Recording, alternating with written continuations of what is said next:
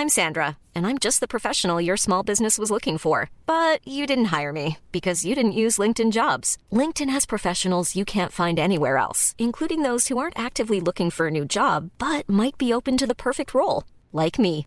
In a given month, over 70% of LinkedIn users don't visit other leading job sites. So if you're not looking on LinkedIn, you'll miss out on great candidates like Sandra. Start hiring professionals like a professional. Post your free job on linkedin.com/people today. Mom deserves the best, and there's no better place to shop for Mother's Day than Whole Foods Market. They're your destination for unbeatable savings, from premium gifts to show-stopping flowers and irresistible desserts. Start by saving 33% with Prime on all body care and candles. Then get a 15-stem bunch of tulips for just $9.99 each with Prime. Round out Mom's menu with festive rosé, irresistible berry chantilly cake, and more special treats. Come celebrate Mother's Day at Whole Foods Market. Many of us have those stubborn pounds that seem impossible to lose, no matter how good we eat or how hard we work out. My solution is PlushCare. PlushCare is a leading telehealth provider with doctors who are there for you day and night to partner with you in your weight loss journey. They can prescribe FDA-approved weight loss medications like Wagovi and Zepbound for those who qualify. Plus, they accept most insurance plans. To get started, visit plushcare.com slash weight loss. That's plushcare.com slash weight loss. Farándula 021, un podcast de cultura pop con periodistas, psiquiatras y vestidas. Comenzamos. Y bueno, pues miren, no sé si sea cabalístico, pero estamos en el 2021. El programa, el podcast se llama Farándula 021 y es el episodio número 21. Entonces creo que algo bueno puede pasar. Y bueno, lo bueno está ocurriendo porque está aquí Pilar Bolívar. ¿Cómo estás? Pues feliz y con esos números cabalísticos seguro que esto va palanchi como siempre. Mauricio Valle, que también está aquí. ¿Cómo estás? Muy bien, feliz de estar con ustedes una vez más. Está el rey de la información, Alejandro Brod, que además, oye Alejandro, te adoramos. Nos vino a traer pastel de miel me sabe a todos. Además, cada trozo abundante en su propia cajita. Y su precio. Y su- no, no su precio, no. Y su precio 50 cada uno. pesos, 30 pesos, 120 pesos. El tuyo es más grande, Horacio, te salió como en 150 pesos. Es que dijo, Peso. ¿sabes qué dijo? Les traje sus piezas de pan. Su pieza. Su pieza de pan. Alejandro, ¿cómo estás? Muy contento de estar aquí.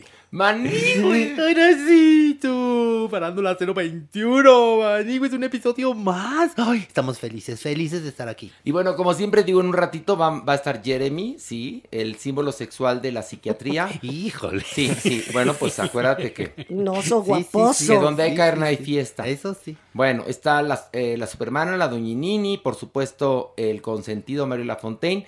Vamos a hablar hoy de varias este, propuestas, como eh, la película de Netflix, Good on Paper, de la película Falso Positivo de Hulu, de otra película de Netflix, se llama The Ice Road, y de una serie de Disney Plus que se llama eh, La misteriosa Sociedad Benedict, basada en estos libros que han seguido la escuela de la creadora de Harry Potter.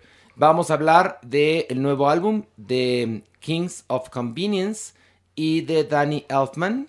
También tenemos un lanzamiento de Diana Ross, sí, de la legendaria Diana Ross.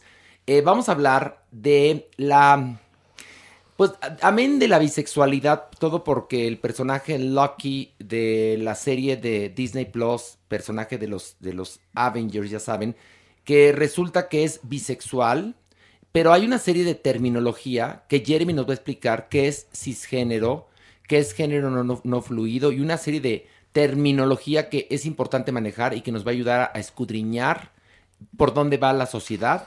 Este, ah, bueno, hay el Averno, por supuesto, hay muchas cosas, pero vamos a comenzar con esto. Ver o no ver. O no ver. Y vamos a iniciar con nuestro análisis a la película de Netflix Good on Paper. Pilar. Bueno, ¿De qué va esta historia? Nos cuenta ahora sí que la historia de una comediante, una estandopera que está 100% dedicada a su carrera y la verdad es que no le interesan las relaciones estables. Pero un día en un aeropuerto conoce a un hombre bastante decente, formal y se hacen los mejores amigos. Hasta que un día este hombre, este chavo, le confiesa que está enamorado de ella. Ella acepta la relación, empiezan a andar y a partir de ese momento ella se da cuenta que este ser es todo lo contrario de lo que aparenta. Ya. Ya nomás, bueno. Ay, Nada más te ay, vale contar el quesa- final. pero vale quesadilla contar o no contar esta simpleza de horror. O sea, me vale gorro la sinopsis, me haya salido bien o mal, es un asco. Ay, Pilar, qué amargada. Sí, hoy vengo amargada. No, pero tienes razón.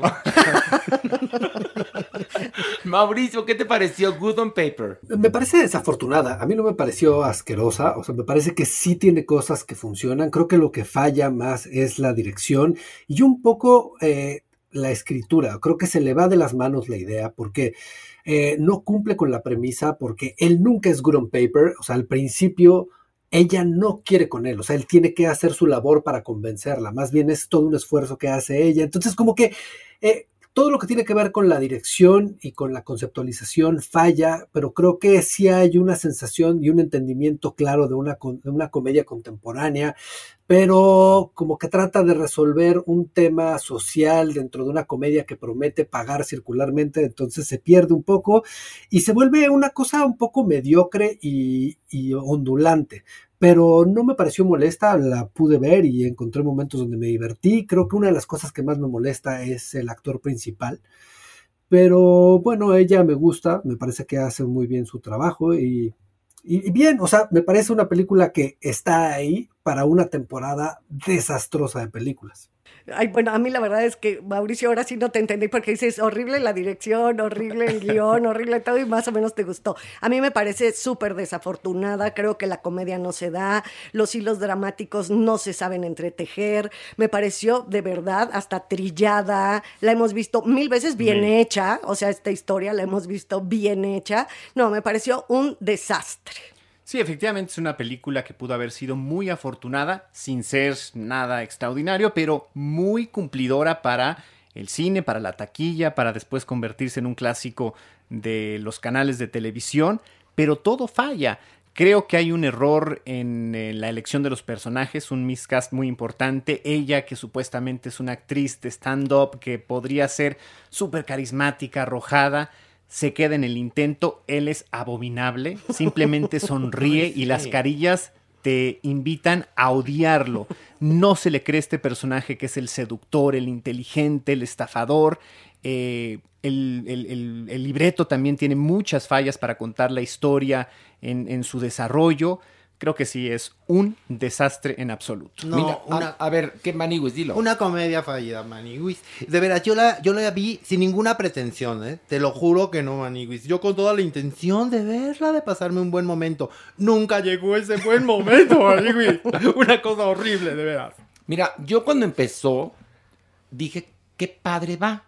Porque ella es una, eh, ella es en verdad es una comediante stand-up, es muy guapa, eh, tiene muchos recursos, eh, empi- empieza bien, empieza bien la película cuando ella accidentalmente pierde su pase de abordar y con este tipo que es como un niño bien de Boston que salió de jail y que tiene mucho dinero.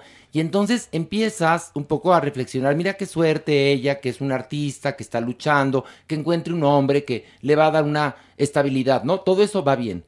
Pero al minuto 16 se convierte en una mamada.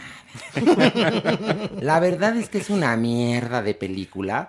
Y eh, platicaba el otro día con Pilar, porque aunque no lo crean, Pilar y yo hablamos mucho, ¿no? Y entonces, aunque no lo crean, hablamos muchísimo. Hablamos muchísimo. Y luego, pues, luego nos pasa que evidentemente empezamos a comentar lo que hemos visto para el podcast. Y, y decíamos, híjole, en serio que sí se nota que eh, hay época COVID, ¿de qué porquerías han lanzado? ¿En serio? No, no, está flaquísima las películas, las series, o sea, es ahora sí que garbanzo de a libra cuando encontramos algo que sí nos gusta. Está triste, muy triste la Está situación. triste. Bueno, ¿alguien más quiere agregar algo antes de pasar a la votación de eh, ver o no ver de Good on Paper? ¿Nadie quiere agregar No, algo? Pasa, pasa directo. Ok, Mauricio, ¿ver o no ver? Sí, por mí sí, véanla. Ok, Pilar. No, no, por mí no, no, no, no la vean, no ver. Alejandro. No ver. Mauniwis. Clararía que no. Y yo digo no ver, en verdad. Bueno, pues si confían en Mauricio, vean. ¿No? Y vamos ahora a analizar la película de Hulu, Falso Positivo. Maniwis, ¿de qué va? Mira, Lucy y Adrián son una pareja que lleva tiempo intentando tener un hijo, Aniwis. Finalmente recurren a una clínica de fertilidad y Lucy se somete a una inseminación artificial y queda embarazada de trillizos.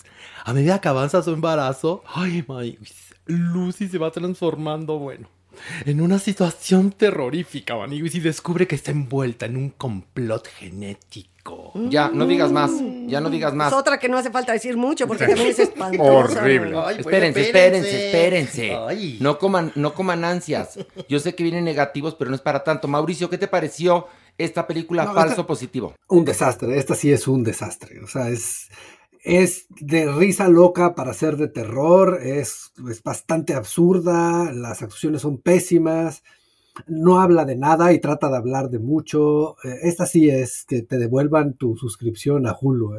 Eh, ¿Cómo, cómo eh, le pusimos este segmento, Maniwis? Eh, Eh, eh, Reembolsame Netflix. Este, este segmento está patrocinado por Reembolsame Netflix. Pero aquí no es, aquí es Reembolsame Hulu. Hulu.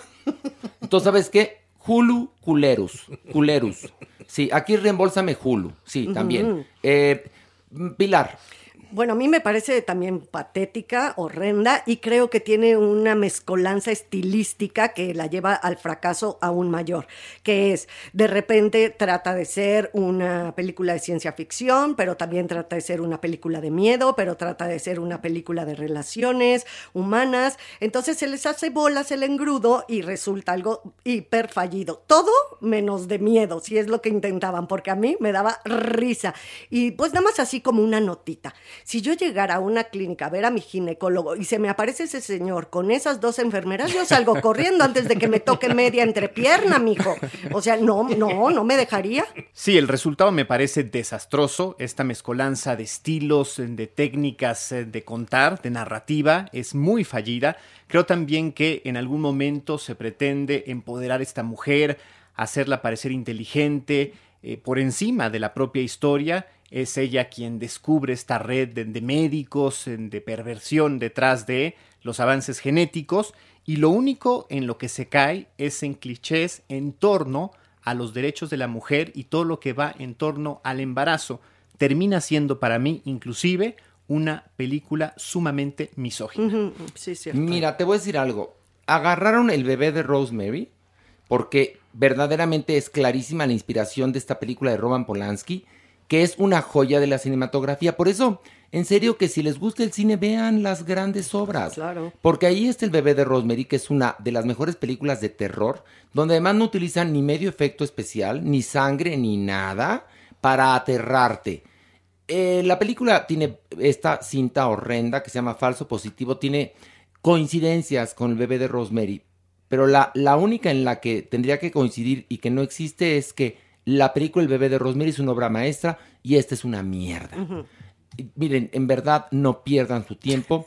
Tiene un elenco atractivo y este, Sí, pero, pero es una porquería. Porque es una película pretenciosa, Maniwis. No empieza mal. La verdad es que no empieza El mal. plot podría estar bueno. Mm, Sí, Sí. e interesante, pero antes de los 10 minutos, no, se te pierde en el abismo. Maniwis, no. No, un horror. Bueno, Mauricio, ¿ver o no ver? No ver. Ok.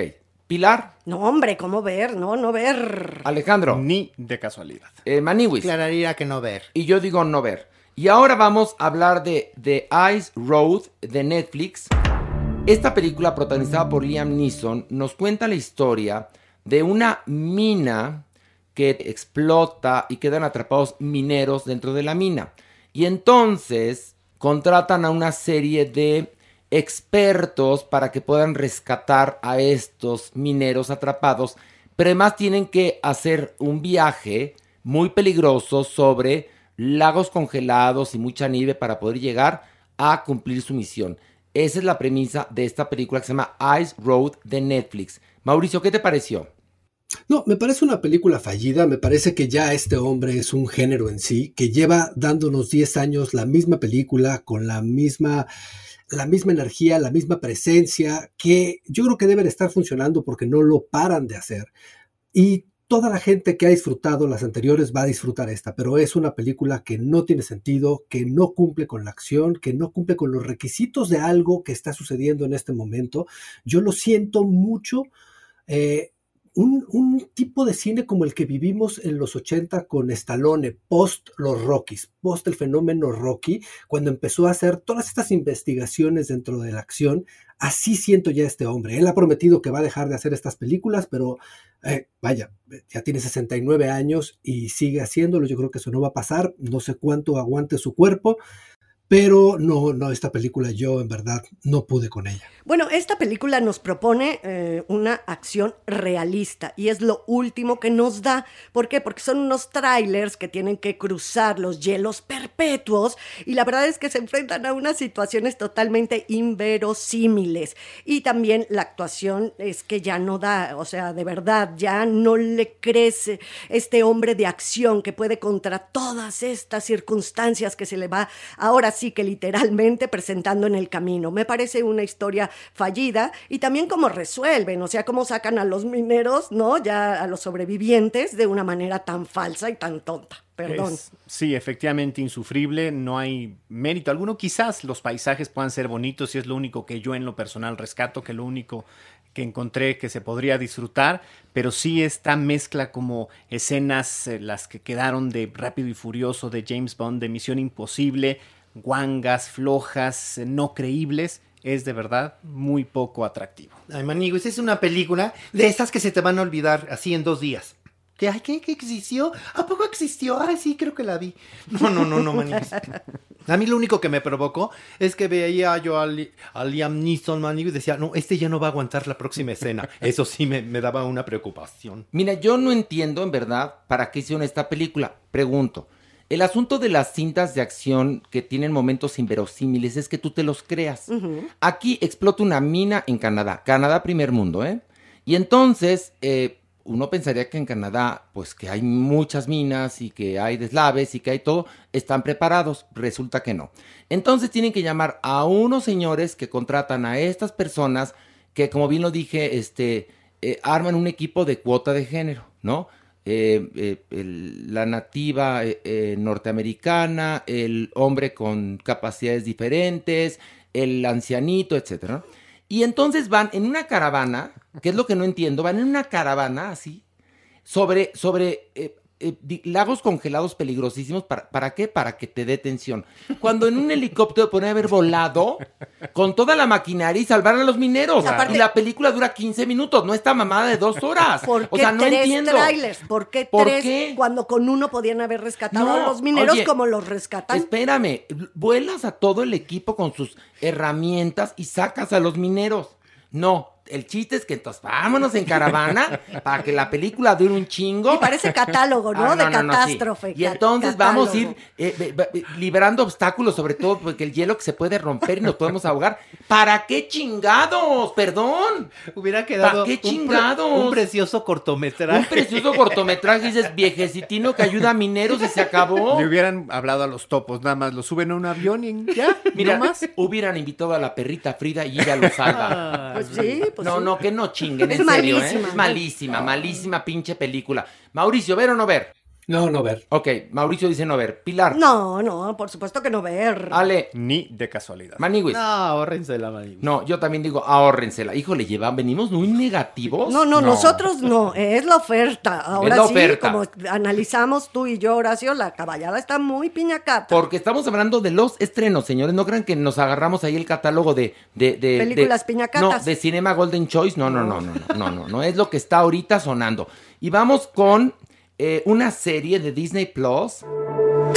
Una serie que en su primera temporada, porque va a haber varias, eh, consta de ocho episodios. Se llama La misteriosa Sociedad Benedict de Disney Plus. Mauricio, ¿de qué va? Eh, a través de un concurso para dar becas, este señor Benedict recluta cuatro niños para salvar al mundo, cuatro niños genios, para salvar al mundo y esta crisis se llama la emergencia. ¿Cómo, ¿Cómo empieza la serie?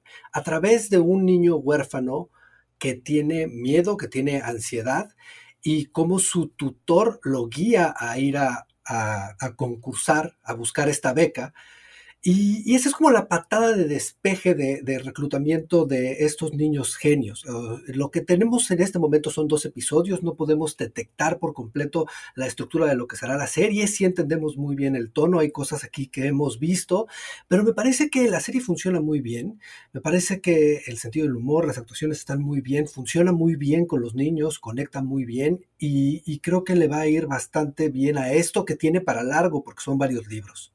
A mí, me, a mí la verdad me gusta, me gusta mucho la personalidad de los cuatro chamacos. Eso está bastante padre. Obviamente cada uno es 100% diferente que el otro. La estética, pues sí, tiene mucho que ver con los niños genios, que les gusta la literatura, que les gustan, no sé, todas estas pistas, ir, venir. Entonces a mí sí, la verdad, a mí sí me gustó y me parece que para públicos jóvenes está hecha a la medida. Es muy buena, es, está muy bien lograda. Los personajes Hablábamos la semana pasada de estos niños actores, los cuatro son geniales, cautivadores, muy bien construidos eh, eh, sus personajes, las personalidades, la estética también es muy, muy, muy bonita. Creo yo que efectivamente va a ser una gran serie. Sí, Maniguis, es una serie que me gustó Disney sabe su negocio, Disney sabe qué público lo consume y va dirigido para ellos y esto va a triunfar, Maniguis. Híjole, pues me van a odiar porque yo opino exactamente lo contrario. ¿Cómo no? Yo ya estoy harto de este tipo de series que ocurren entre los años 50 y el año 2000 porque esa estética les chifla. Que son modernos, pero usan autos de los 50, pero se visten como de los 70, pero tienen una, una, este, digamos, una serie de, de, de, el uso de unos colores como muy chillantes, ya sabes, Sí, todo brillante. esto, ¿no? Que es una estética que hemos visto 300 veces, que es entre pasado, presente y copretérito. Bueno, después notas, evidentemente, que es una fórmula que va a algún lugar. El asunto es que te vaya sorprendiendo la serie y a mí, desde el momento en que empieza la serie, y están buscando a los niños para entrar a esta academia, que creen que es una academia de alto rendimiento, pero que en verdad este señor Benedict, que es un personaje como de, de Willy Wonka, porque me recuerda mucho a Willy Wonka, eh, los va a utilizar para acabar con una maldición que va a caer sobre esa humanidad que no sabemos dónde ocurre, porque es un pueblo ficticio, en un mundo ficticio, y Sí, es todo ficción, es ficticio. es sí. ficción, 100%. Entonces me recordó, a- bueno, desde, creo que Harry Potter hizo una escuela que todavía la estamos padeciendo. Esto es el resultado del aborto, del aborto, del aborto, del aborto, de la Umbrella Academy, de Harry Potter, de, de Willy Wonka, de todo eso es el resultado. Una serie de fórmulas donde sabemos el- cuál es el niño bueno, cuál es el niño malo, quién va a ser la gatada, quién va a traicionar, qué va a pasar. Y les cuento, obviamente esto está basado en unos libros muy exitosos y hay varios. Así que agárrense. ¿eh? Bueno, a ver, Horacio, yo puedo estar de acuerdo contigo. Las fórmulas muchas veces las sabemos, ese no es el problema. Pero ya me y aburrió los esta. plots y los temas lo sabemos. El chiste es cómo lo cuentan. Y a mí me parece que aquí lo hacen muy padre, muy divertido y que los niños, a comparación de otras, como las que has mencionado, son súper angelados y requete buenos actorcillos, los chamacos, sí, sí. ¿eh? A ver, hay que hay una cosa, es obviamente, obviamente hay un- un- una calidad, evidentemente.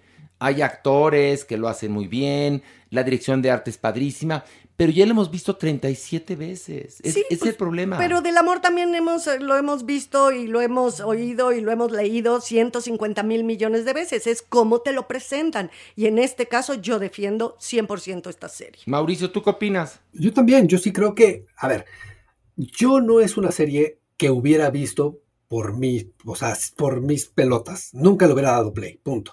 O sea, es una serie que tengo dos opciones para ver. Una porque la vamos a revisar en el programa o otra por mis hijos. Entonces, yo es una serie que sí recomiendo para los que tengan hijos. O sea, evidentemente una persona de 40, 50, pues igual y no, no nos interesa, no tenemos nada que ver ahí. O sea, yo, pues yo, ¿por qué le iba a dar play? Pues. Claro, no, lo, bueno, hacemos nuestro trabajo, lo que es que somos como la gata flor, acuérdense. Bueno, Mauricio, ¿ver o no ver? Si tienen hijos, si son muy jóvenes, vean, a lo mejor ya de nuestra edad para arriba no le muevan. Ok, Pilar. Yo sí, por supuesto, ver. Y aunque no tengo mijitos, yo sí la veo. Ok, Alejandro. Yo le agrego a Mauricio una categoría si son de espíritu jotito, claro que ver. ¿Por qué? Pues porque creo que ahí estamos, justamente a los que andamos por esas eh, sintonías, ¿Qué, tiene que ver? esos son Sí, ver, pretextos, yo no lo Alejandro. No, no, no, no. Alejandro, jotea si quieres, no tienes que agarrar una serie de pretextos. Y menos de Disney Plus. Pero el- Sí. nosotros sabemos que con la mente medio jotita, con la mente de colores, nos gustan ciertas No, pues yo, cosas yo, está. yo con la mente de colores y muy jotita que la tengo, digo no ver, es una mamada. Ay, no, sí Maniguis. ver. No, sí ver. Claro, Bueno. que ver, sí. sí Ok, cada quien. Ahí están las cuatro críticas a los cuatro trabajos. Sí, esta semana la caballada estuvo muy flaca. Yo le recomiendo que en lugar de ver estas porquerías, se masturbe. La va a pasar más bonito. Ay, Horacio. ¿Qué? No, ¿Qué? Horacio. ¿Qué? Algo que dijiste, yo creo que mejor que vean cine universal. que Ándale. va- Que, vean otro tipo de cosas. Y luego se masturben. No creas que nada más esta semana está piñacata la caballada. No, ya llevamos un ratón, ya llevamos un rato con coña- cositas feitas. Pero es que es como un poco el COVID, yo creo, pero Sí, bueno. Horacio. Este, vamos a esto. Del pink al punk. Y está con nosotros el consentido, el nuevo consentido de Dios, Mario Lafontaine, para que pedimos un aplauso. Muchas Adorado, gracias, querido. familia querida. Mire, está hasta Alejandro Broff que se quedó porque dice, yo siempre aprendo muchísimo con Mario Lafontaine. Y en esta ocasión Mario Lafontaine nos trae dos discos para analizar, el más reciente de Kings of Convenience y el más reciente de Danny Elfman. ¿Cuál analizamos primero? Daniel. Ok.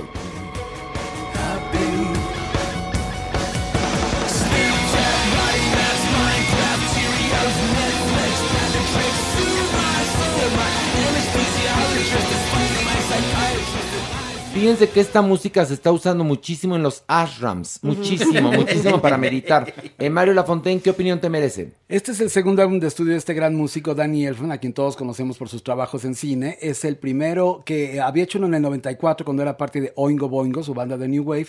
Y regresa con este trabajo que es un híbrido muy poderoso, denso y oscuro. Big Mess es un álbum que se ha lanzado como sencillos. El primero fue desde el 2020 y ha continuado cada día 11 de las 18 canciones que son épicas, sórdidas. Es como si Alice Cooper, Marilyn Manson y Nine Inch se convirtieran en uno solo. Tiene toque glam y hasta metalero, tremendos contrastes producidos e interpretados con maestría. True, Everybody Loves You, Just a Human, Devil Take Away son algunos de los tracks que incluyen glam, industrial, orquestal y hasta punk. Este es un disco lleno de aislamiento, furia y alienación, según las palabras del propio Danny Elfman. Mauricio. En verdad, la música es sorprendente, es un tipo que entiende, eh, entiende el espacio, no solamente la música, y creo que eso es algo que viene desde el cine. Es un álbum lleno de imágenes con una profundidad musical en el sentido de que puedes escuchar dónde está en el espacio todo lo que, lo que pasa en cada una de las piezas. No es algo para mí, es, o sea, lo escucho y reconozco la genialidad y la magia, pero yo no puedo con dos horas de esto porque si acabo, no, no es que me contagie la ansiedad, pero me, me duele la cabeza, pues. Sí, es súper rudo, o sea, a mí me lo parece, pero también es súper artístico. No es esa rudeza chabacana que nada más es hacer ruido por hacerlo. Creo que tiene música de orquesta, estas combinaciones con punk. O sea, a mí me parece que sí, no me voy a poner a escucharlo todo el día, ¿verdad? Porque acabo cucu, pero sí me parece que es todo un artista. Es impresionante. Y ¿sabes qué? Algo que me pasó creas imágenes. Cuando estás oyendo su música, puede que no sean las más nice ni las más bonitas, casi apocalípticas, pero siempre te hace crear imágenes en tu memoria, en tu cerebro. Es rudo, pero muy buen disco. A ver, reconocemos el talento, pero no conecto. Así yo aplico la de Mauricio, ahorita sí tal cual. No conecto, después de escuchar el álbum, me tomé dos tafiles. Y de punto 50, ¿ok? Bueno, este bote. No, No, no, no, no, no. Ahora sí, vamos a la siguiente crítica, que es Kings of Convenience, por favor.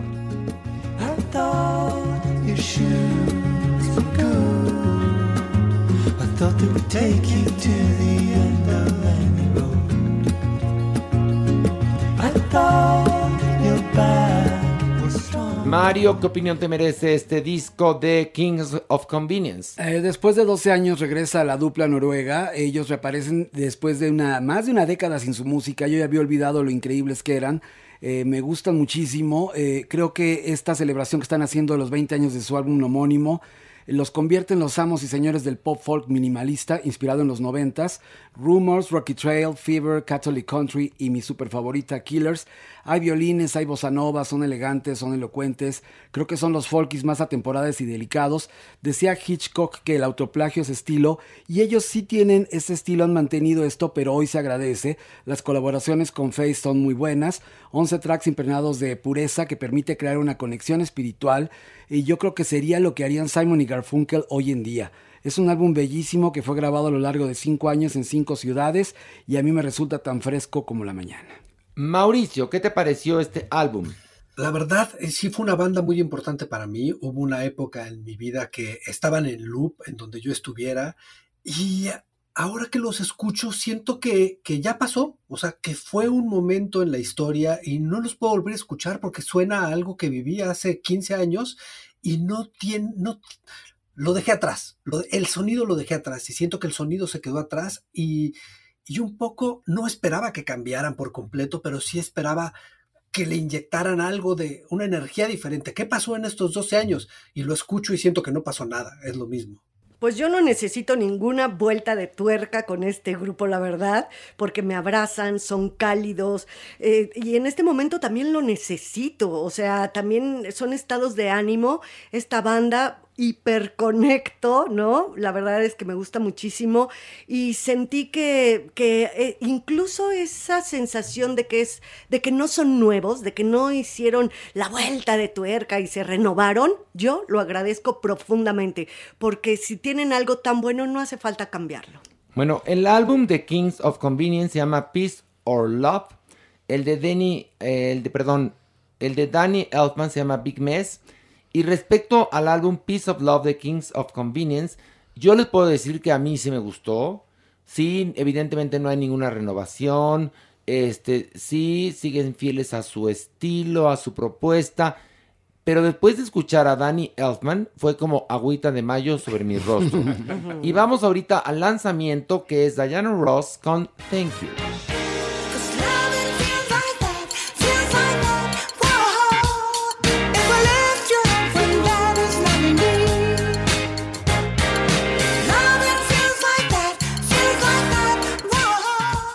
Mario, ¿por qué traes esta recomendación? Que hay que recordar que siempre es en positivo, ¿eh? Bueno, Diana... Porque no vamos a recomendar una mamada. Claro. ¿Verdad? Diana Ross es uno de mis grandes ídolos y creo que es importantísimo en el mundo de la música. Es la influencia definitiva, por ejemplo, para Michael Jackson, entre otras cosas.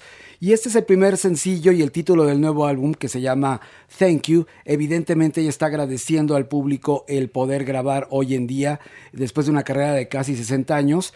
Eh, el disco es producido por Jack Antonoff, importantísimo crack del mundo discográfico que ha trabajado con Taylor Swift, con Lana del Rey, con St. Vincent y con Lordi. Diane escribió los 13 temas. If the World Just Dance in Your Heart, I Still Believe It Count on Me son algunos de los tracks. Y creo que es un regreso afortunado porque eh, suena como si no hubiera dejado de grabar nunca. Me parece que es una superestrella de esas que ya no hay. Y aquí sí creo que es hiper valioso eso, a diferencia del otro lugar, porque esta es la música con la que yo crecí. Esto es lo que, todas estas mujeres sonaban en mi casa sin parar cuando yo era niño y ella sí le dio una vuelta a su carrera, sí cambió mucho en los 80, en los 90, o sea, todo lo que pasó a hacer después fue muy diferente. Cuando escuché este track, me fui a internet así de, ¿qué estoy oyendo? O sea, no puede ser que la voz de esta mujer se escuche como se escuchaba en los 60, en los 70, y la producción tiene una, un, hay una fidelidad, hay una cosa alucinante que no entendía si estaba oyendo una brutal y magistral remasterización o una nueva producción. Pero aquí sí me parece súper valioso poder hacer un álbum con esta mujer y ese gran genio de productor que tiene y que suene a algo que escuché hace 40 años. Brutal. Pues ahora sí, cada quien, ¿no? Yo al revés, yo siento que es exactamente lo mismo que escuché, a mí me pasa lo contrario.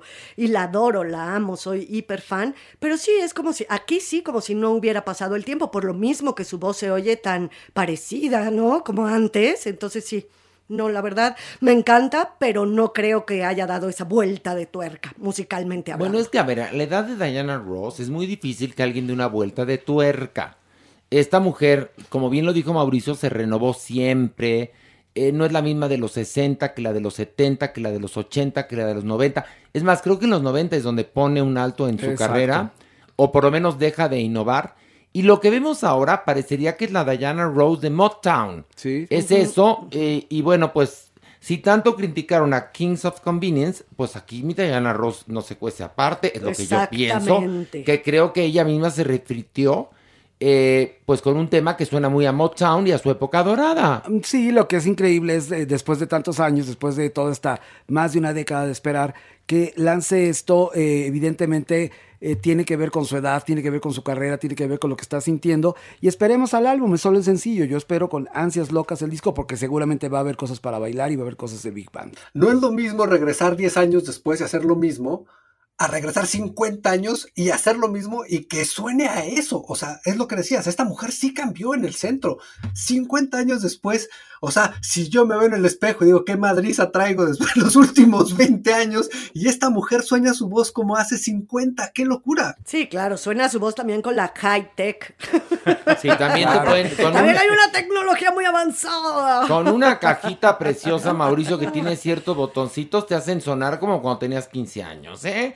Déjame decirte lo que no es lo mismo los tres mosqueteros que 20 años después. Mira, la misma Barbara Streisand, que vive para su voz, ya no canta igual.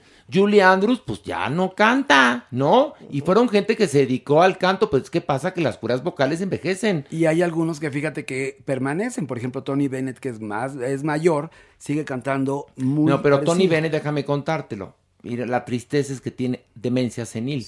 Entonces ya no puede cantar. Entonces, a final de cuentas, la edad a todo el mundo nos, nos chinga. Por Sí, supuesto. O sea, perdón, Tony Bennett era un prodigio a sus 80 años cantando, pero ahora ya no canta porque, pues, tiene esta enfermedad. Fíjate Nos dejó el terrible. disco con Lady Gaga, que fue un acercamiento al nuevo siglo, que está Y padre. Por joya de supuesto. disco, ¿eh? Una joya de disco. Y seguramente le dieron su ayudadita, porque, en serio, Sí. ni, ni, ni el más prodigioso cantante conserva la voz de cuando tenía 20 años. Sí. No llegas a unos agudos, tus cuerdas no están igual. La Maniguis, que fue foniatra una época, buena para bajarse por los chescos, sabe. Di- Maniguis opina. Si se nos envejece, se nos desgasta. La voz. vocales, la voz, maní. Si la voz cambia. ¿Cómo es la voz de los ancianitos? Así, porque Se va la voz te poniendo cambia, ronca. se va poniendo ronca. Y la voz de los niños es así. La voz envejece o no, Maniguis. Clararira que envejece, Maniguis, todo se nos arruga. Hasta Las la rodillas. Oye, y la las gente- manos y la voz no miente. Sí. A ver, las rodillas. Las manos y la voz en, en cuestión de edad no No, mienten. y las nalgas. Ah, bueno, también esas No, caen. es así, algunas mienten. Esa sí Acuérdate, sí. No, no, no, no, no. Las nalgas no mienten. Es un, fíjate que es un buen título. Las nalgas no mienten porque te voy a explicar una na- cosa. Las nalgas no mienten porque tú opérate las nalgas y no mienten. Yo no conozco a nadie, y vaya que veo nalgas, ¿eh? Que se le vean las nalgas maravillosas, este, con cirugía. Se ven falsas. Y la única manera de conservar la nalga es haciendo ejercicio o teniendo una genética fantástica. Sí. Pero también de viejito, ándale, Pero por más caen. ejercicio que hagas, hay un momento en que el músculo ya no da, ya, Horacio. ya, por ya, más ya ejercicio da, que hagas. ya. O sea que la edad es una chingadera. Pues en pocas palabras, mi vida. Acuérdense dorada, que yo soy el más viejito de toda la familia. Pero te ves guapísimo, tú cada vez que mejor. entendiste la indirecta, Marita. El consentido cada vez mejor, ¿sí o no? princesa. Sí, un aplauso. Un aplauso. Consentido. Que hasta, gracias. fíjate, Mauricio Valle que pedía que lo corriéramos a Mario. Sí. Ay, no supiste, Mario, perdón. No, pero lo quiero tanto, Mauricio, que aunque lo dijera, Bueno. lo sigo queriendo. Él hubo una época en Farándula 40 que decía, ya saquen a Mario, no aporta nada. Y mira ahora que te felicito, tan bonito, ¿verdad, Mauricio? Sí, yo lo, lo quiero mucho, Mau, y él lo sabe. Sí, por supuesto que sí. No, pero tú decías, ay, Mario no aporta, no, no es cierto. Ya amarrando navajas, Horacio. No, pero te defendimos. Primero corren a Pilar que a Mario. Así te lo juro. ¿Y ahora por qué? ¿Y ahora por qué No, porque defendíamos a Marito. Defendíamos a Marito. Pero pues te hubiera sido sobre de otros. Tenemos este, fauna para recortar, ¿no? Pero 23 años después aquí seguimos juntos, Oye, por lo menos yo con tenemos fauna para recortar. ¿Todavía no estaba Jeremy?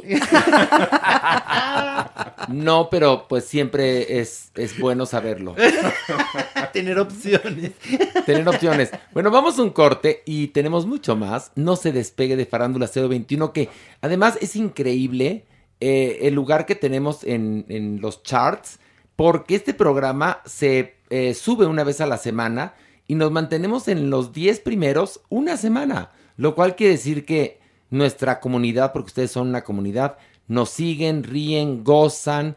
Para toda la gente que extraña Farándula 40, avíseles que existe Farándula 021 y que estamos en todas las plataformas y que es gratuito este podcast y que lo pueden escuchar cuando quieran, como quieran y las veces que quieran. Síganos en nuestras redes sociales, en Facebook tenemos eh, Farándula 021, Twitter e Instagram. TikTok not yet. Y tal vez no lo vayamos a tener. ¿verdad? Mario, ¿tú quieres que tengamos? No, hombre, yo ya estoy viejo para ¿Y quieres cosas. Snapchat? ¿No? Eh, no, yo estoy bien, yo estoy bien con mi, con mi Instagram. Yo soy feliz con el Instagram. High Five, ¿no? No, Ya ni tampoco, existe. ya. MySpace. MySpace, Mario, ¿no? No, no, no, no soy, soy grande, pero tampoco llego a la edad de, de, de- de- ICQ. cosas. ICQ, Mario. ¿Te acuerdas de ICQ? No, ¿no quieres ICQ? No, no, no, no, no. sí ¿Un Messenger? perfecto. No, no es cierto, ya. Un Messenger, sí, ese sí me sirve. Ese te sirve. Bueno, vamos a un corte y volvemos.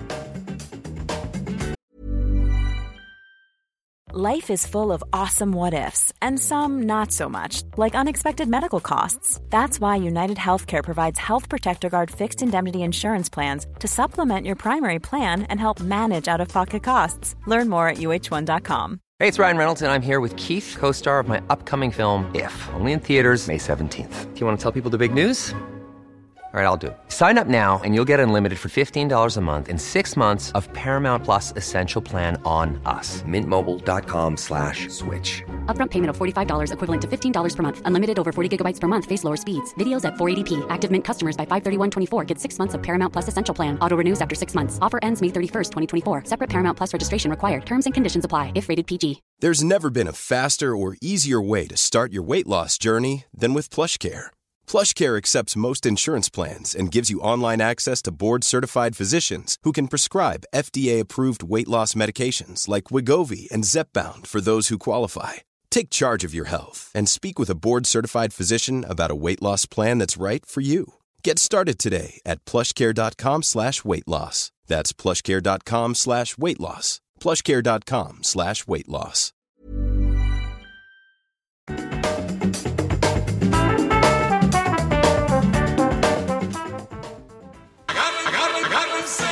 El haber. Unos a otros conmigo.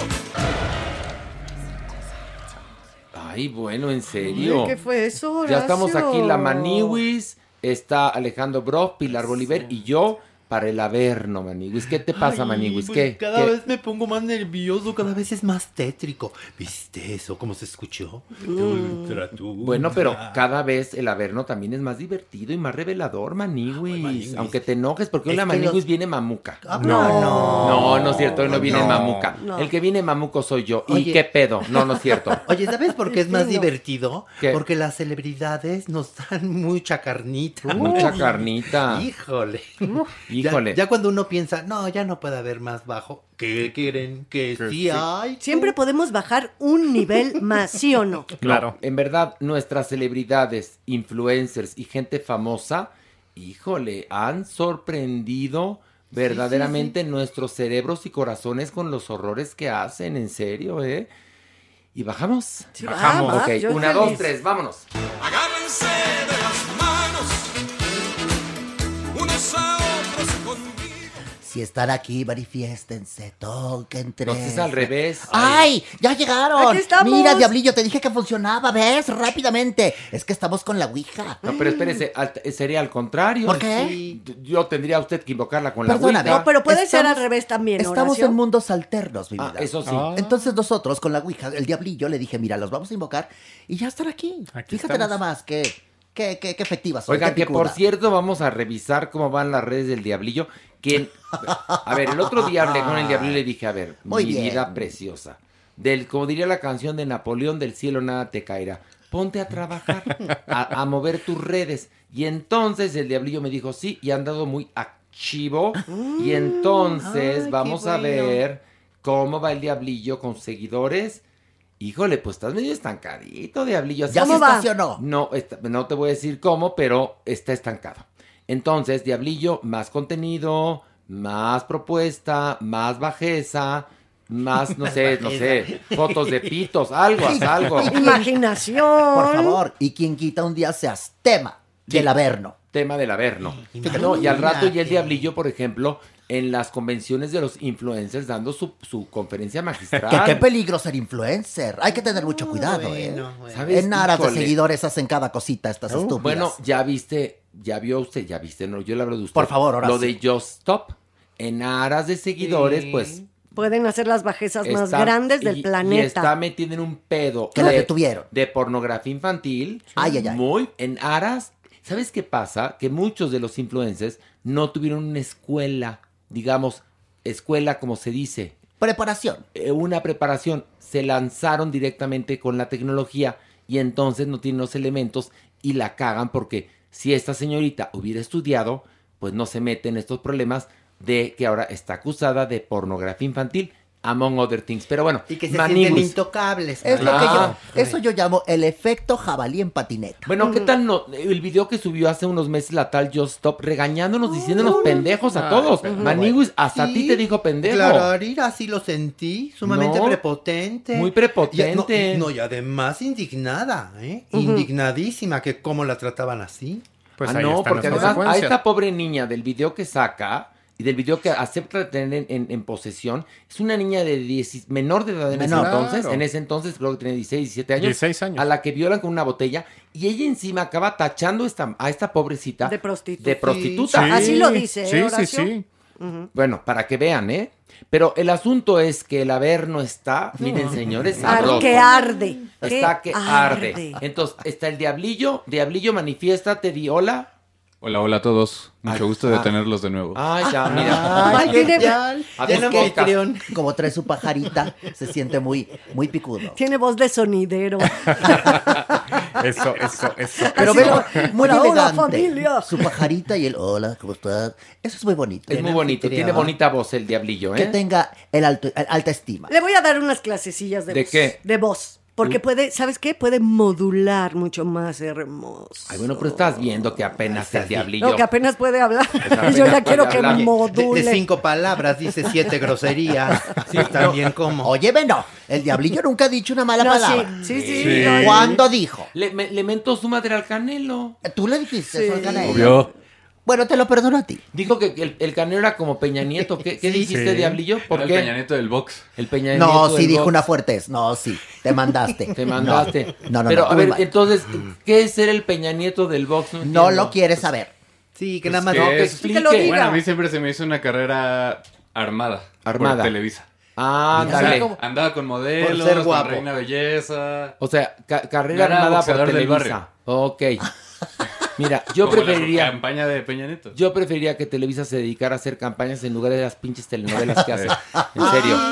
Ay, yo ninguna de las dos, cariño. Mejor. No, ninguna de las nada, dos. Ninguna nada, de las dos. nada. Oigan, ya, ponme, diablillo. ¿Qué? Ponme ¿Tú qué quieres? el tema para No. bajar. Mi cortinilla, No, mi no, cortinilla. ¿Cómo dijo la otra vez? No la pongo mi cortinilla. Atrás, es que- Jotorrendo. A ver, es ¿cómo que te hay una cosa, la Maniwis cuando se pone mamona. No, bueno. Esto es historia verídica que ya le he contado. Estábamos haciendo Farándula 40 y le tocaba entrar y entonces no quería entrar al aire si no estaba su cortinilla. cortinilla. ¿Cómo dijo, doña? No, no, no, no, la pongo mi cortinilla. No, Joto, ya entra. Y no entraba. Pues no sí. entraba el araño. Oye, mami, güey, pues es que si yo tengo una cortinilla, pues que me la pongan. Si aquí tengo veo, una música ¿Ves? para mis entradas, pues que me la ¿Ves? pongan. La gente sin talento se pone así. Ay, No, Por eso sí que no, doña. Sí tiene su talento. Ay, tú cállate también. Doña. No me la calle, no ¿Tú- me la calle. ¿Ves? Entre ellos dos se cubren. Es una cosa No. Pues si usted Yo- hizo equipo con Horacito, yo por qué no voy a hacerlo con no, Pilar. pero, no, Y- y- mi amor, si no y esto con es- Alejandro si esto no es Brock. fútbol. ¿Y el No, merengón no con quién se queda? No. Yo ni con Dios ni con el diablo. No, no, no, a ver, acaba de decir la Maniwis que tú estás del lado No, de la no, no. Yo del lado de la razón. Ah, ya, ya. En su A ver, momento, A ver, a ver, ándale, ya que anda hasta el mamón. ¿Y quién tiene la razón? A ver, A, a ver. veces la Supermana, a Ah, veces Maniwi, a veces la Doñinini, a veces O Pilar. sea que tú eres el abogado Claro. del, del diablo. Un poquillo, No, sí. es el que decide. Mira Ahora tú. No, El lado de la razón. Sí, el lado, yo estoy del Es lado de más la razón. enterado. A ver, Pues yo eso es fíjate verdad. Es tú de- el lado de la razón y yo No, el que- lado del limón. A ver, escúchame. Que una cosa es, una cosa es que sea indolente y otra cosa que sea certero. Mira, Son no. dos cosas No, muy sí es distintas. bastante No, no, no. certero. No, En meren- todo caso- merengón se va como con quien le conviene. En todo caso, veleta. Veleta. Punto. No, Veleta. Merengón a veces las agarra al aire, ¿no? Tú das, de- das el pie y él agarra la colita. No, sí, sí, pero- se pero- sigue, se pero, sigue oye, de filito. No me lo critiques mucho que hoy nos trajo pastel. No, nos trajo pastel y te adoramos. ¿Ah, sí? Mucho- ¿Y dónde está? Ah, no, para ver. usted no. Para usted no. Pero para usted- mí no. usted Se no tiene ¿Y qué tal si el hambre. día de hoy soy la más razonable? ¿Qué? ¿Ya me jodí? No, Sí. porque usted no tiene intestinos, es puro Exacto. esqueleto. Se ¿Y tú qué sabes? calor. ¿Para qué- ¿A quién se lo quiero regalar? ¿Y tú qué sabes? ¿No me lo voy a comer yo? Ay, bueno, ya no se enoje Por ya. favor. Doñi, doña ¿Qué? Ñiñi, usted es tan dulce que parece un alfeñique. Mi vida dorada. Hoy tú te vas a quedar a dormir aquí. No, qué pacho. Usted Mejor, no, mejor Usted no. es tan dulce que se le paran las moscas. Tú lárgate de aquí, mampo asqueroso. Pero Ay, tú me dijo mampo. te vas a quedar a dormir conmigo, Sí Pilar. me gusta. Y, y a ver el diablillo. No eh. te, a ver, no te dijo mampo, te dijo mambo. Eso. el mambo. Porque le das un área Pérez Prado. A ver, Antes no le dije no. mamba, que es peor. mamba. Esa es una serpientota. Tú lo dijiste. Sí. Oye, que el otro día en Venga la Alegría vamos a hacer un evento que se llama El Gran Chef, ¿no? Yo la verdad es que no cocino nada. Ustedes conocen mi casa y mi cocina está nueva porque no la he Impoluta. usado. Entonces me preguntaban, ¿cuál, cuál es su especialidad? Y les dije, arroz con popotes. Amén. Por eso me caes bien. Un aplauso para Horacio, porque él me cae bien por eso. Pocos, pocos tienen ese intelecto y esa picudez. dije, No, iba a decir... velocidad. Iba, iba a decir, rapidez. iba a decir Coca-Cola cucharadas, pues dije, no, eso es comercial. Entonces dije, yo sé hacer arroz con popote y refresco a cucharadas. ¿No? Bueno, bueno, pero vamos a bajar a la Vámonos. verno ahora sí. Una, dos, tres. Agárrense de las manos, unos a otros conmigo.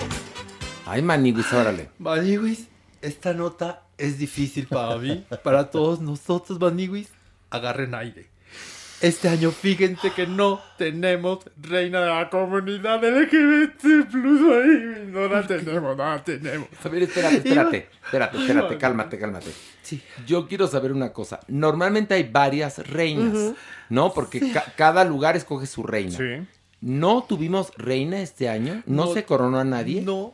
A no, ver, no. pero... Sí había, pero no se coronó, según Exacto. yo. Me dijo Quique. Exacto. Pues Kike tenía la razón. La Que iban a coronar aquí, ¿qué ok? No, no, no, no. Iban a coronar Leida Núñez, Maniwi. Aleida. Aleida Núñez. Dijeron, Clararira, Aleida, tú muy bien. Ay, ¿cuándo transicionaste? No, yo soy mujer. Ay, perdón, no, bravo, Aleida, bravo.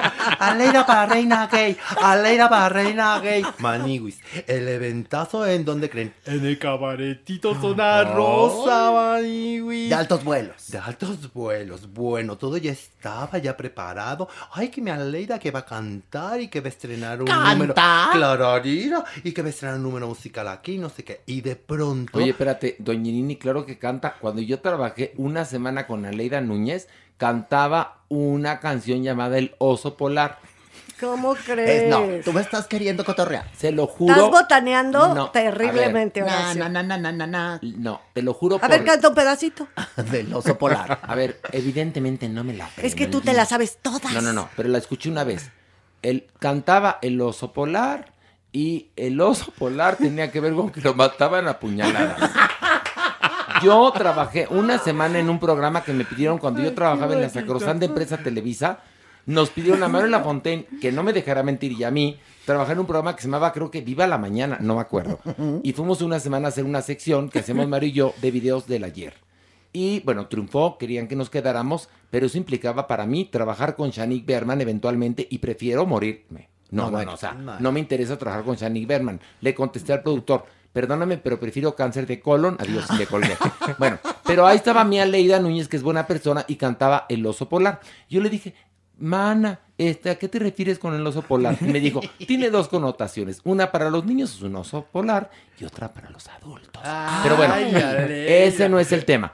Platícanos entonces. Pues no bueno. te, te- a ver, Mi eh, Aleida- aquí el tema era, no tuvimos reina de la marcha del orgullo. No tuvimos. No, la dio- lograron coronar. Exacto, no nos dio tiempo de ponerle ¿Pero la por corona. qué? Porque mira, ahí les va, amigos. A ver, a ver. Rodrigo, Rodrigo Fragoso fue quien organizó todo esto ahí en el cabaretito, amigos. Y él fue el que le invitó, ¿no? Ay, Aleida, por favor, ven. Y no sé qué. De pronto llegó al evento, ya casi, casi en el momento que le iban a coronar, Rodrigo Fragoso, amigos. Bastante pasadito de quién sabe qué. ¿no? Pero que estaba pasadito hasta de kilos, la verdad.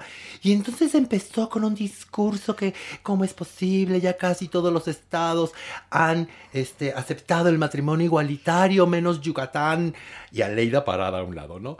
Porque Yucatán no lo hace. Aleida, Aleida, tú, tú que eres nuestra vocera, Aleida, da tu opinión sobre Yucatán, sobre el matrimonio igualitario. Y entonces Aleida dijo, a ver, perdón, mami, güey, yo nada más vengo que me coronen, yo, yo la verdad no quisiera tocar esos temas políticos. Y a cantar el oso polar. Y hoy, voy- hoy voy a cantar el oso polar. Va a cantar el oso polar.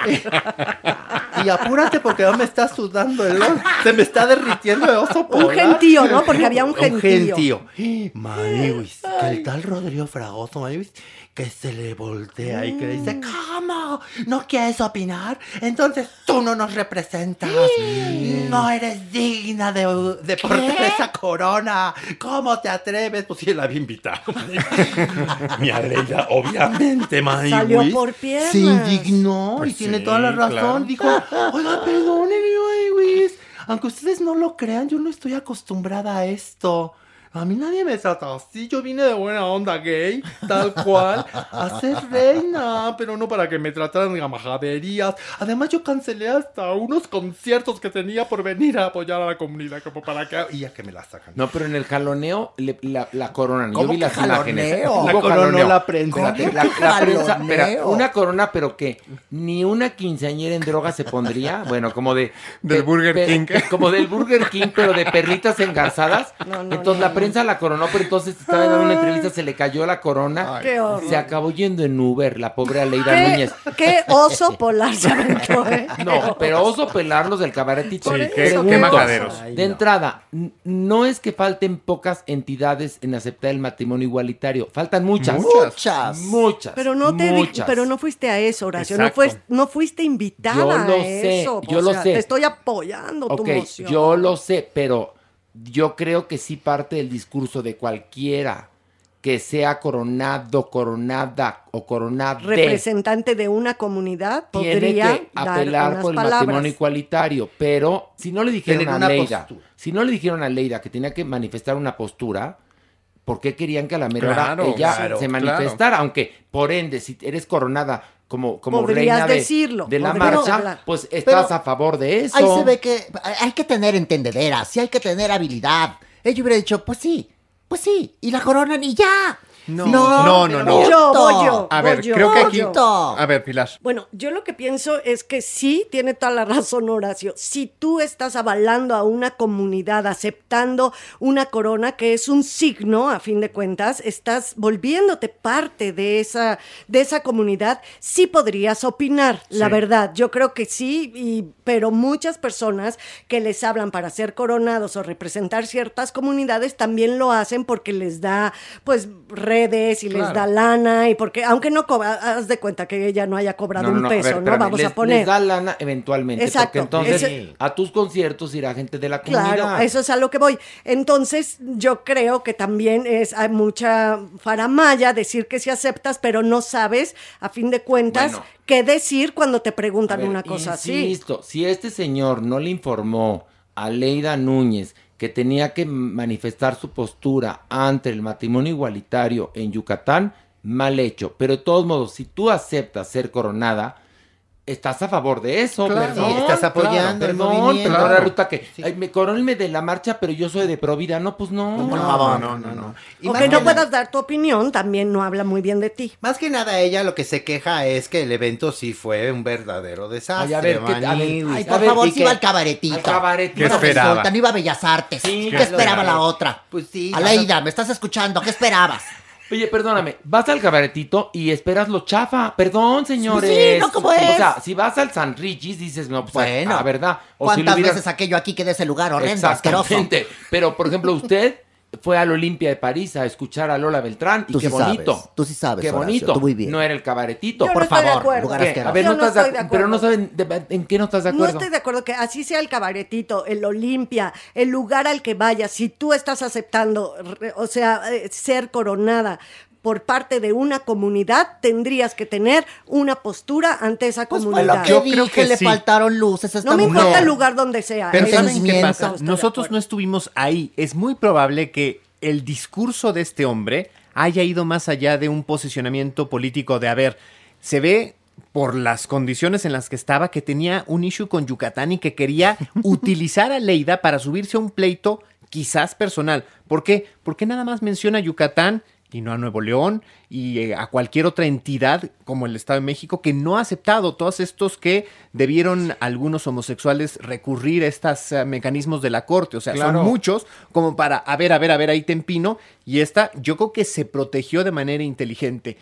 Quizás, como dice Horacio, si lo hubieran dicho, ella hubiera preparado un Claro. discurso y decir, a ver, yo estoy a favor, estos to- es- estados faltan, pongamos, pero, sí, pero ahí... parecía, bien lo dice Alejandro, Sí, sí, que sí. había un eh, asunto personal. Sí. Y, y hay una cosa, yo puedo tener una, una idea o puedo tener un discurso, pero tampoco puedo obligarte a ti Claro. a que lo digas tal cual, amén de tus convicciones. Entonces, todo habla del desmadre del evento. Y la pobre, no, vi- miran las imágenes cuando la pobre está intentando hablar y se le cae la corona de Pues tres pedos en la cabeza y se acaba yendo en un Uber. No, no, Y la humillante. gente seguramente Humillante. enardecida, o sea, también a esas alturas del la partido. gente a esas ¿no? alturas drogada. Queriendo escuchar el osito polar. La gente sabe, era la preocupación. Y ella y el osito ya con el oso llore y llore. No, Ay. bueno. Inocente El otro de haber de la estado voz. requete necio, fíjate, eso fue lo que Sí, estaba muy agresivo, porque hasta se dice que también ya había cacheteado a uno de los presentadores. Ay, no, no, no. No, no, no, una finura del evento. Pero en cuál de no sabemos en cuál de todos los cabaretitos, por lo menos Zona el- rosa. No, Ya nada pero más queda uno. Nada más queda uno. Ya nada sí, más queda porque uno, hubo un momento en el cual había cabaretitos safari. VIP. All Cabareto VIP. All Stars. All Stars. No, había uno que era cabareto neón. No, bueno, cabaretito. Fusión. Y cabaretito Semeval también, fíjate tú. ¿Qué? Cabaretito Semeval, allí iban y estudiaban las locas. Una cosa preciosa. El cabaretito ya era una franquicia. Les mando Bueno, un beso. Había cabaretito Opus Gay. Ese está bonito. Cabaretito. Opus Gay. Y tu Bueno, foto ya adelanta trama, venga. vámonos, vámonos. Vámonos a otro, vámonos a otro. Órale.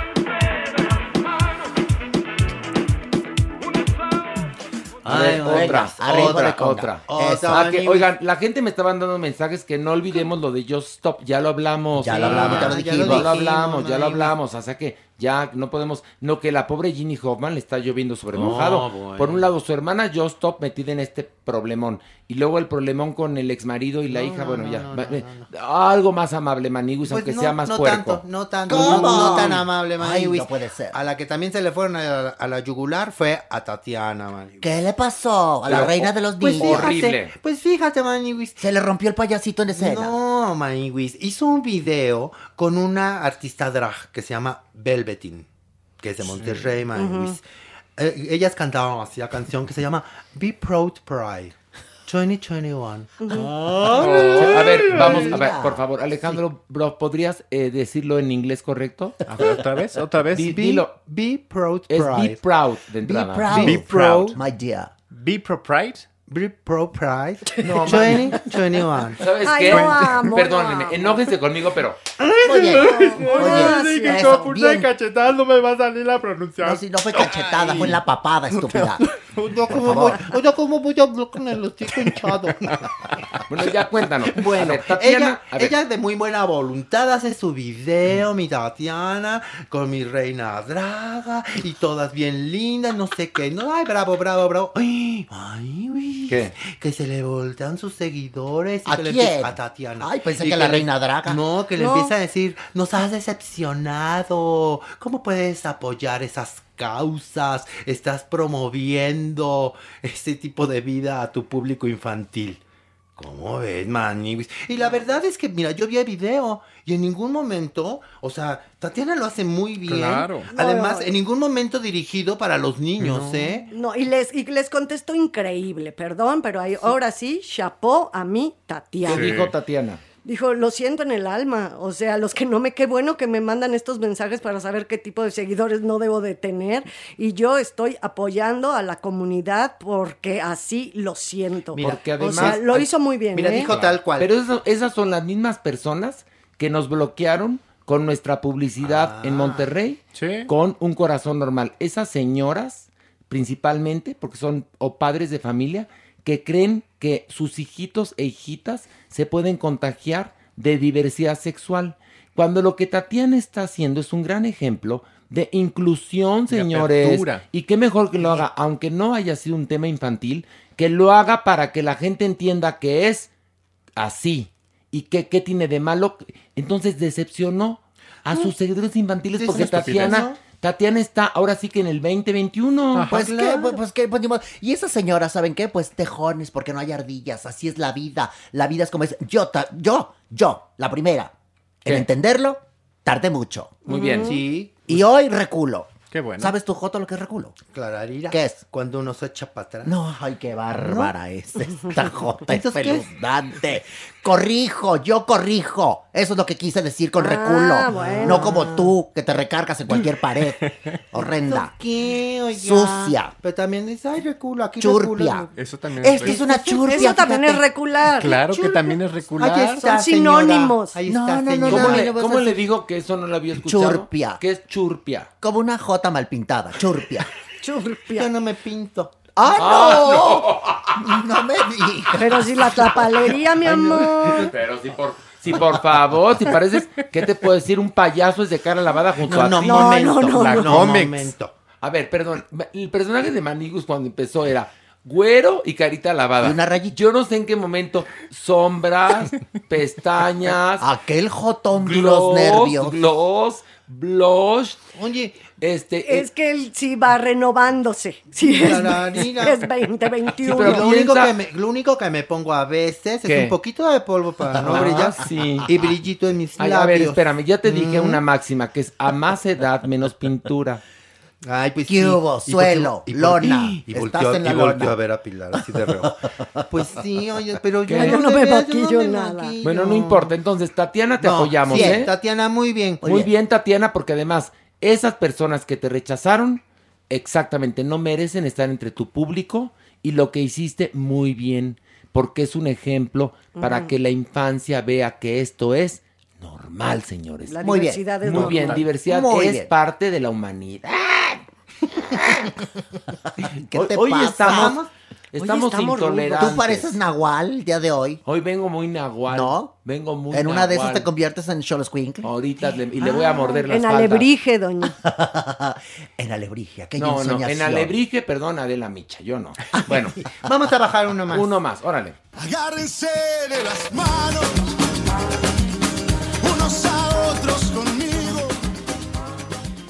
Ay, Maniwis, Arad de la Torre. Oh. Maniwis dio mucho de qué hablar este fin de semana. Avanza tres casillas de ignorancia, venga. No, sí, bueno. tal cual, tal cual, doñinini. Pues fíjense que este fin de semana salió al aire un comercial y que dice lo siguiente, escuchen bien. ¿Sabes qué tiene en común el número de vueltas que dan los voladores de Papantla y tu primer préstamo con Moneyman? Que ambos te generan cero interés. ¡Eso Eso, dijo! tal cual lo dijo Arad de la Torre. Pero esa es una publicidad pagada porque además hay un negocio actualmente entre los actores influencers. Son las campañas digitales. Entonces, por ejemplo, hacen historias para Instagram o hacen un TikTok o este, hacen un video y anuncian desde eh, un servicio de mensajería Una hasta un banco, toda- una crema, Una un antro, una cerveza. Y este estaba ofreciendo servicios de bancarios préstamos bancarios. de préstamos bancarios. Entonces, Arad de la Torre, que es analfabeta funcional. Y porque- apátrida. Y apátrida, porque hay una cosa. Arad de la Torre de tener 50 años, ¿no? Yo infiero que sabrá leer y escribir. Infiero. Pero lo que sí es verdad es que el SEA de Televisa no sustituye a la primaria, a la secundaria, a la prepa y a la carrera y a las lecturas. Cualquier persona con dos dedos de frente que le ofrecen esa publicidad Dice no. y que vive en el mundo, en el mundo del espectáculo y de las redes sociales, dice, señores, esto es una falta de respeto para los voladores de Papantla.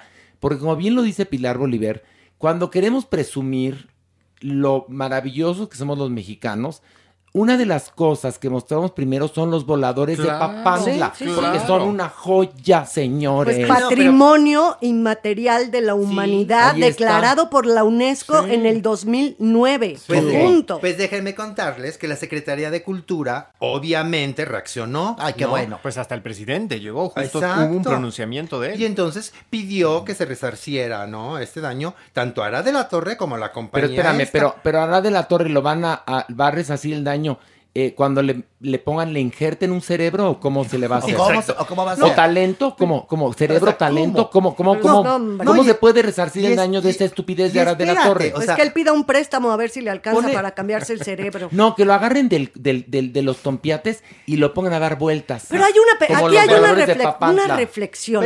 Es un, espérame, nada más una Sí, sí, cosita. sí. Es un idiota el que hizo la conceptualización Claro. de- del comercial, ¿no? Sí. O sea, ese antes que, que ninguno, ¿no? ¿A quién se le ocurre? Segundo, el señor, yo nunca en mi vida haría algo con lo cual no estoy de acuerdo. Bueno, porque tú lo como lees actor, como sea- influencer, como locutor, no lo puedes A ver, decir. ¿tú crees que Arad de la Torre lee verdaderamente? No, vamos, a, vamos a hablar en claro. no. ¿Tú lo has escuchado expresarse? Sí, claro. Se nota que no lee. Bueno. bueno, Arad de la Torre es tan abyecto que encima le ofrecen esta publicidad que la puede mandar un imbécil. Pero tú tienes que reparar y decir, perdón, Este oye, no lo leo, pero yo no, yo me, mundo. yo no me presto a esto. Espérame, Maniguis, no nada más eso. Él tuvo que mandar un comunicado para ofrecer una disculpa. Ay, Sí. bueno. Y ve lo que Mm. dice. El mensaje transmitido tuvo un tono e interpretación inadecuado. Mm. O sea que aparte de todo nosotros lo Somos los malentendimos. No. Sí, fíjate. A mí me queda claro algo. Ese señor, ¿cómo se llama? Arad de la Torre. Arad de la Torre. Nunca va a poder bailar la bamba. Porque se necesita un poquito de gracia y este estúpido no tiene nada. Ah, pues No, y hay otra cosa, y está a punto de estelarizar, bueno, ya, ya están grabando y Ya, ya, ya salió, pasan ya, en sí, Estados Unidos y aquí en México una nueva versión de Cándido Pérez. Cándido Pérez era un programa que cosificaba a la mujer, que todo el tiempo, por supuesto, había acoso sexual, Bullying. etcétera, bullying, todo esto. Y ahora lo están volviendo a hacer justamente con él como Cándido Pérez. Imagínate además, Ara de la Torre, en serio, si es importante hacer la primaria, aunque sea abierta. Todavía puedes hacerlo. El otro día di una noticia de un señor que a los 85 años ingresó a la Facultad de Derecho. Tú, atrévete a hacer el examen de admisión para el kinder. Ok. ¿Alguna otra estupidez más de Ara de la Torre? No, no, no. no, Ok, no, bajemos más. Sí, más, más.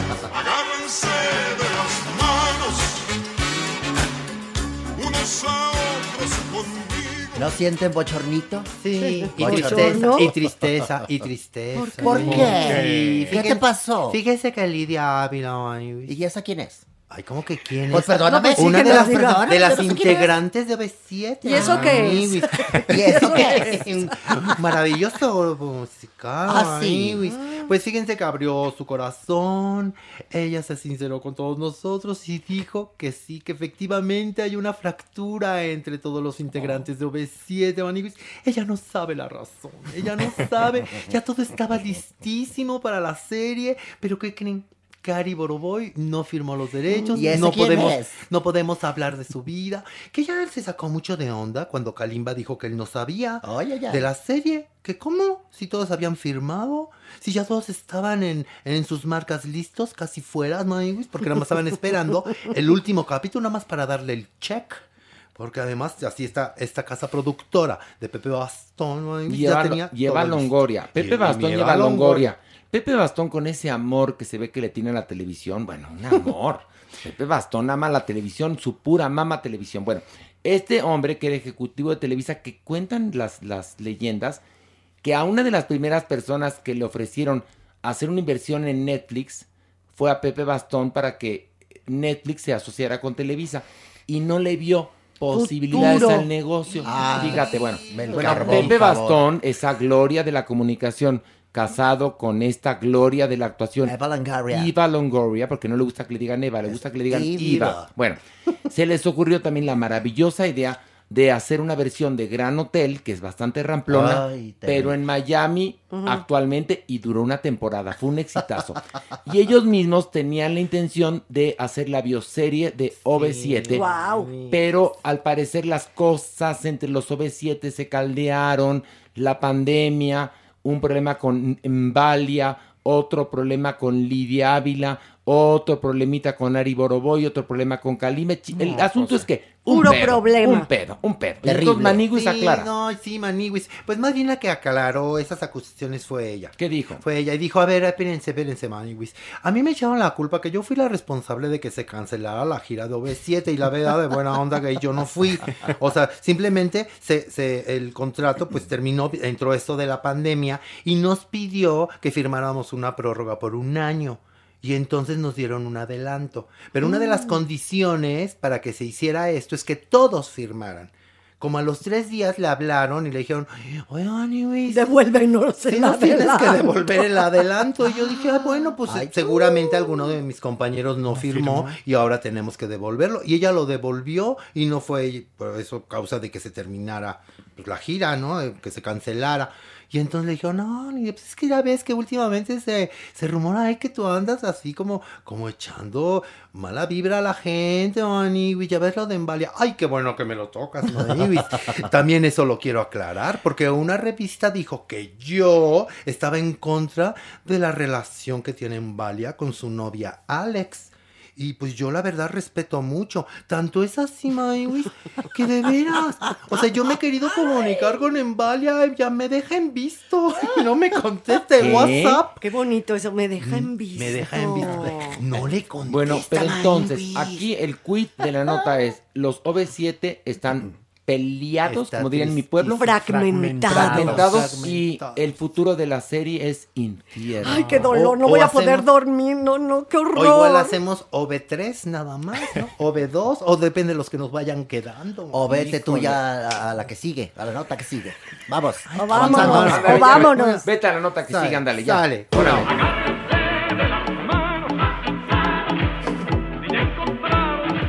Eso ya es como de caníbales, ¿no? Una cosa así. Y falta aquí la hoguera, el diablillo y todos danzando alrededor. Y ustedes adentro del perol. Sí, y vuelta amarrados, y vuelta. amarrados con- Y palo y palo y vuelta Oiga, y vuelta. ¿se acuerdan que la semana pasada hablamos de Lupillo Rivera? Claro. y Que, que se había hecho su precioso manchón en el brazo. Entonces le preguntaron a Cristian Nodal y que dijo, ay, pues cada quien su puerco y todo esto, ¿no? Y dijo, Belinda Yo en medio". comí primero en esa mesa y entonces la gente se le fue a la yugular a mi Lupillo Rivera. Obviamente, pues le preguntaron porque tuvo una rueda de prensa porque está lanzando una nueva marca de productos naturales. Muchas Oh. gracias. Y entonces aprovecharon y dijeron, oye Lupillo, pues qué onda, oye, con tus comentarios. Dijo, ay, bueno, voy a tocar el tema. A ver, la ofensa fue directamente a él, Maniguis. Yo nunca quise decir nada ni ofender muchísimo menos a Belinda. Pues se equivocó el señor. Al decir esas palabras Espérate. está ofendiendo a Belinda de entrada. sí, punto. claro. Yo no la quería ofender. Además, recuerden que él empezó. Y quien empieza y se lleva, se aguanta. Anda, Pues muy mal, muy mal bajado ese balón No porque entiende. no entendió No entiende que nada. no este, entiende. no, no, no. A ver, eso se llama machismo tóxico. Sí, Totalmente. Y no entender las lecciones de la vida. Exacto. Están tra- tratando de cambiar las cosas y te quieres pelear con un tipo, ¿por qué ofendes a su esposa? No entiendo. Y luego además lo hizo para anunciar que también ya se había casado. Sí, Ah, porque rapidito. Yo lo que, mira, me lo pregunto todos los días. ¿Cómo le hacen para grabar un Sí. disco, hacer una gira de shows, este, Lanzar una marca. lanzar una marca, divorciarse, Casarse. casarse, Quitarse el reproducirse, quitarse el tatuaje, hacerse la circuncisión, eh, eh, eh, trutru en el ano, todo en un día. Es que tienen muchos ¿Y secretarios. puedo y decir una bajeza? Y no cagarse caminando. Exactamente. ¿Cómo es posible? No, ¿Cómo le este hacen? sí, cariño. Sí, o sea, este después de lo que Qué dijo. espeluznante, señor. Pero Ah. todo en aras de su marquita, seguramente. No, todo en aras que porque, o sea, No, en aras de su despecho. Pero Sí, no es revolcarse sí es más en el fango. Claro. O sea, lo que dijo se, revuelca más por estar ofendiendo doblemente Ahora, ¿tú a conoces Belinda. a Lupillo Rivera en persona? En persona no, Bueno, Horacio. tiene una vibra preciosa, no digo más. Seguimos, vámonos. uno más. Órale. Agárrense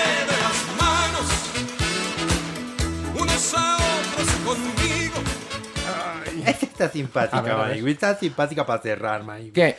Fíjese que en una alfombra roja En entrevistaba- una alfombra roja. Ay, Alfombra, ¿Cuáles son dije la- alfombra, No, bien, no empieces. dijiste no, alfombra. No, dije alfombra. Atrás, está grabado. Alfombra dijiste. ¿Lo repetimos? ¿Qui- ¿Quieres oírlo? ¿Quieres No, oírlo? no, no, pues no. dijiste alfombra, estúpida. A Pues, ver, pues, repite bien. en una alfombra. En una alfombra roja. Ah, ver, ahora en inglés. ¿Cómo se dice alfombra en inglés? Venga. En una red carpet. Oh my God. No, no, no, no. A ver, ahora entonces vamos a decir una alfombra negra.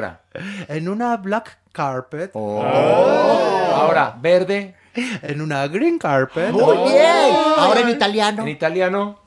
En una roja alfombra. Ay, Rosa. tristeza de mi corazón. Rosso, rosso. Rosso. Te voy a decir algo en italiano que ojalá y no lo entiendas. Mira, es tonzo de mierda. Ay, no, no eso es es cierto. muy Ay, no, fuerte. está dificilísimo de entender. fuerte. Como no es la misma raíz latina, ¿verdad? Filio de. No, ya, ya. No, no, no, no, ya. Filio. No, Ya, por vas, favor. Filio. Vas, Filio. Venga. Ándale, Me habían ya. dicho trolo y no eso no lo habían entendido No, tampoco. eso es de Argentina. Argentino. Bueno, pues entonces entrevistaban a Milin May, ¿no? ¿En dónde? En, En una, una alfombra, alfombra roja. roja. Y esa ya todavía vive. Sí, claro. Ay, ay, ay. ¿Usted trabajó con Lin May? Jamás, No, ¿cómo te atreves? ¿cómo crees? Pero ¿cómo te atreves tú? Pobre mi doña, y claro que ¿En qué no. momento se te ocurrió tal pendejada? ¿Cuándo? ¿Cómo te atreves tú? Esas son ficheras y otra cosa Usted no salía en terrible. Tivoli, ¿no? ¿Cómo? Pues ya salí yo en esa película. La primera película de ficheras fue esa, Tivoli. Y les no quitaban el teatro ese horrendo. Y se- ojalá se lo hubieran tirado de verdad. Y ahí la china, eso hubiera quedado en los escombros. ¿Qué le pasó a esa china? Pues la entrevistaron. ¿Y a quién le importa se- lo que se diga? perdió en un bosque.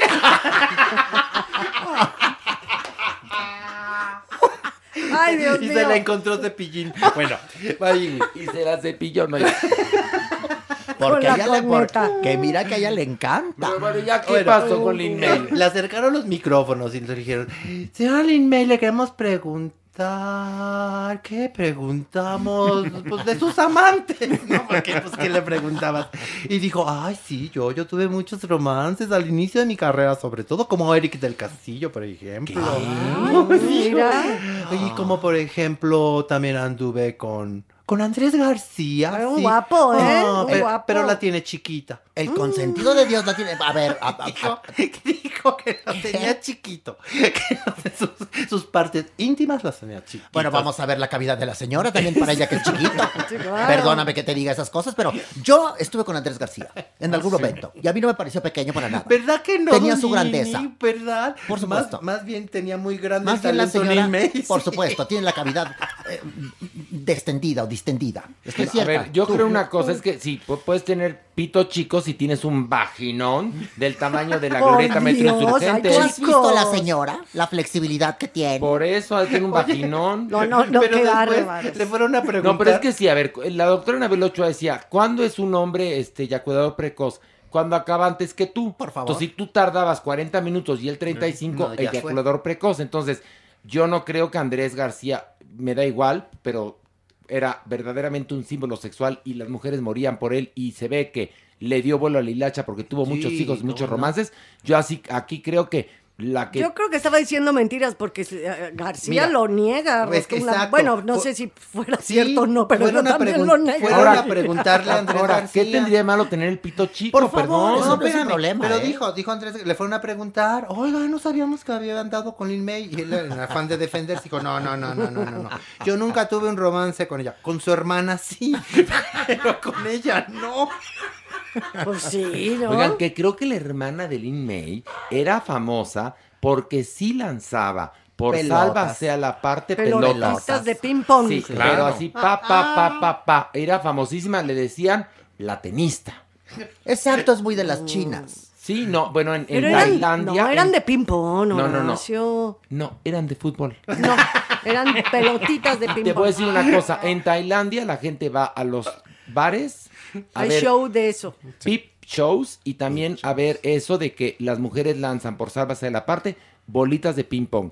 Pero en el caso de mi Andrés García de Lin May, yo sí creo que sí, pero si tienes un vaginón así Pues del sí, tamaño, te pierdes, por- si te por favor. pierdes, ¿no? Pues Sí. por más lejos que vivas, ¿no? No, pero, pero... puedes tener el vaginón del tamaño que tengas y un hombre puedes voltear y ver que lo tiene chico o grande o regular ¿y o qué- y qué mediano. tiene de no malo? nada más es sensitivo, también pero- lo puedes ver. Pero espérame, a ver, hablando, No estamos, tiene a ver, estamos nada de hablando malo. de misoginia hace un momento, ¿no? Sí. Con Lupillo Rivera, ¿no? Por eso Estamos- estoy diciendo, ver, una mujer no espérame. es porque tenga la vagina grande. Espérame, estábamos hablando de misoginia con Lupillo Rivera, Sí, ¿ok?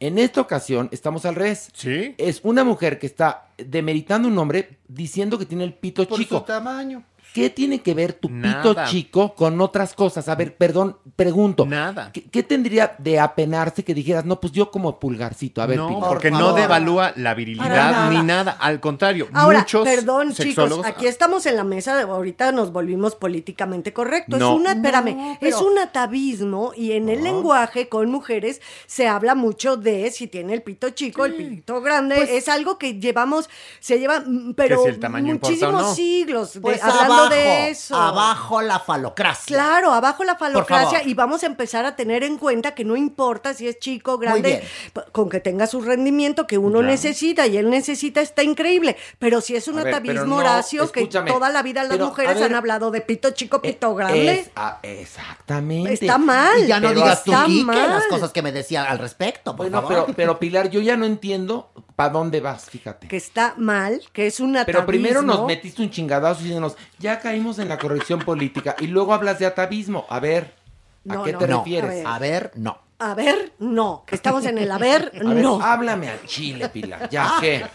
¿Qué, Pilar? ¿Qué? No, que una mujer no nada más puede medir ah, ah, eh, el miembro de un hombre por si tiene la vagina grande, chica, porque también decir que una mujer tiene la vagina guanga o muy grande tampoco está, es, es un poco misógino, ¿no? Sí, la claro, verdad. obvio. O sea, empezando por eso. A lo que me refiero es que tú como mujer puedes voltear y sí puede, o sea, no seamos, yo no voy a ser hipócrita, sí volteo y digo, este hombre tiene un pene pequeño, un pene regular, o ay Dios, qué pene tan grande tiene. Pero Pilar, lo dices para ti misma. Sí, claro. O sea, esa es una reflexión que se vale y tú puedes decir, a ver, este hombre me atrae o no, porque tiene un pene y bonito, por feo, quién sabe. milenios, Pero no las vas a... mujeres en conversaciones íntimas de mujeres se ha llevado este tema constantemente a la mesa, que no está bien, estoy Bueno, de acuerdo. Pero si hace un momento estábamos criticando a Lupillo Rivera. Ahorita estoy por criticando yo a las mujeres. Lo de Belinda diciendo, oye, si te quieres pelear con Nodal, peléate, pero no te chingues a Belinda. sí. Aquí es también,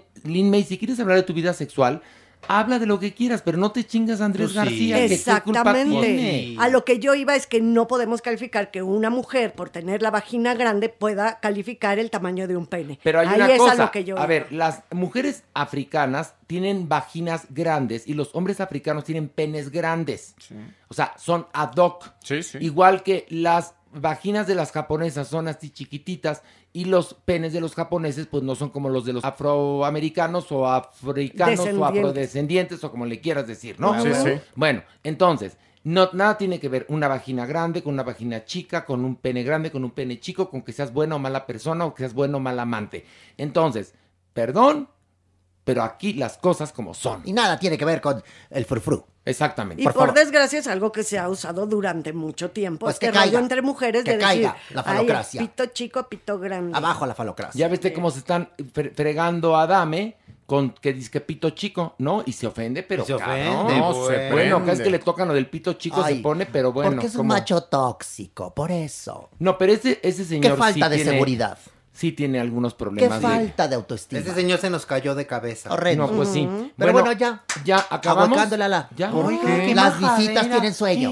Qué Tengo que acabar mi sesión espiritista con el diablillo. Pero si ya se- bajamos, ¿no? Pero ¿A quién ya va se quiere dormir. ¿A ti qué te importa? A ver, Uy, vaya. hace un rato le estaba invitando a quedarse y ahora ya la corre y que se Es le que por eso. Porque se puso muy majadera. Ah, oiga. no, no, no me gustó lo que estaba diciendo. Pero ya que estamos hablando de corrección política, ¿Qué? ¿usted vivía lejos o, o cerca?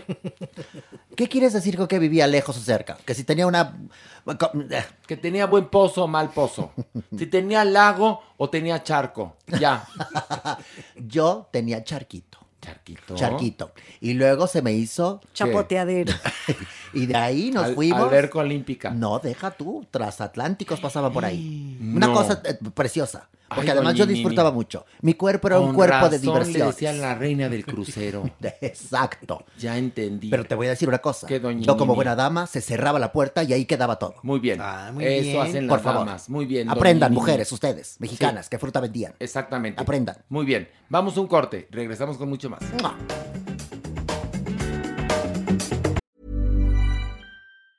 Mom deserves the best, and there's no better place to shop for Mother's Day than Whole Foods Market. They're your destination for unbeatable savings, from premium gifts to show-stopping flowers and irresistible desserts. Start by saving 33% with Prime on all body care and candles. Then get a 15-stem bunch of tulips for just $9.99 each with Prime. Round out Mom's menu with festive rosé, irresistible berry chantilly cake, and more special treats. Come celebrate Mother's Day at Whole Foods Market. Planning for your next trip? Elevate your travel style with Quince. Quince has all the jet setting essentials you'll want for your next getaway, like European linen, premium luggage options, buttery soft Italian leather bags, and so much more. And is all priced at 50 to 80% less than similar brands. Plus, Quince only works with factories that use safe and ethical manufacturing practices. Pack your bags with high-quality essentials you'll be wearing for vacations to come with Quince. Go to quince.com slash pack for free shipping and 365-day returns. Imagine the softest sheets you've ever felt. Now imagine them getting even softer over time. That's what you'll feel with Bowl and Branch's organic cotton sheets. In a recent customer survey, 96% replied that Bowl and Branch sheets get softer with every wash. Start getting your best night's sleep in these sheets that get softer and softer for years to come. Try their sheets with a 30-night guarantee. Plus, get 15% off your first order at bowlandbranch.com. Code BUTTERY. Exclusions apply. See site for details.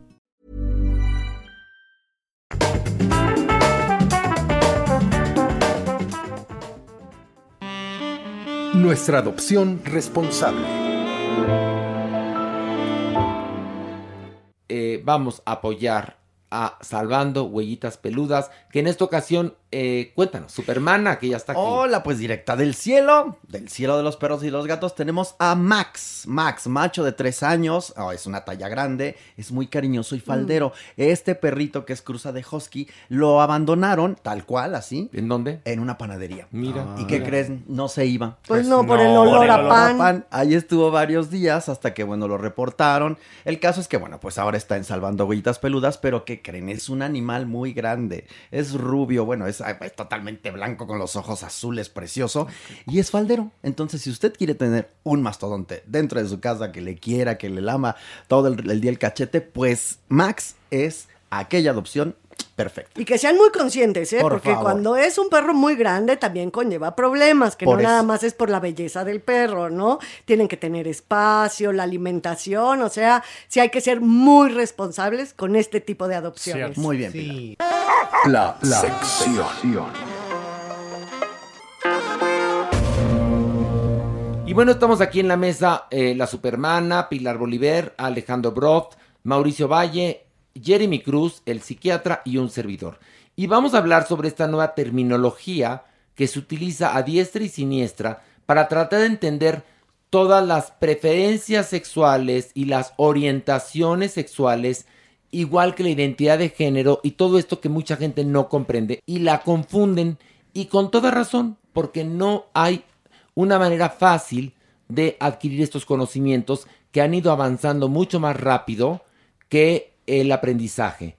Entonces, Jeremy, para que la gente entienda qué es identidad de género. La manera en cómo nos vemos nosotros como hombres, como mujeres, neutros o ambiguos. Ok, pero antiguamente era hombre y mujer. Sí, ¿Estamos de acuerdo? Por supuesto, pero esta era la visión binarista. Hoy, los estudios, las nuevas generaciones se ven de formas Ok, diferentes. pero entonces, identidad de género es cómo te ves tú, independientemente de si naciste como hombre o como mujer. Exactamente, Eso es identidad de género. Ok.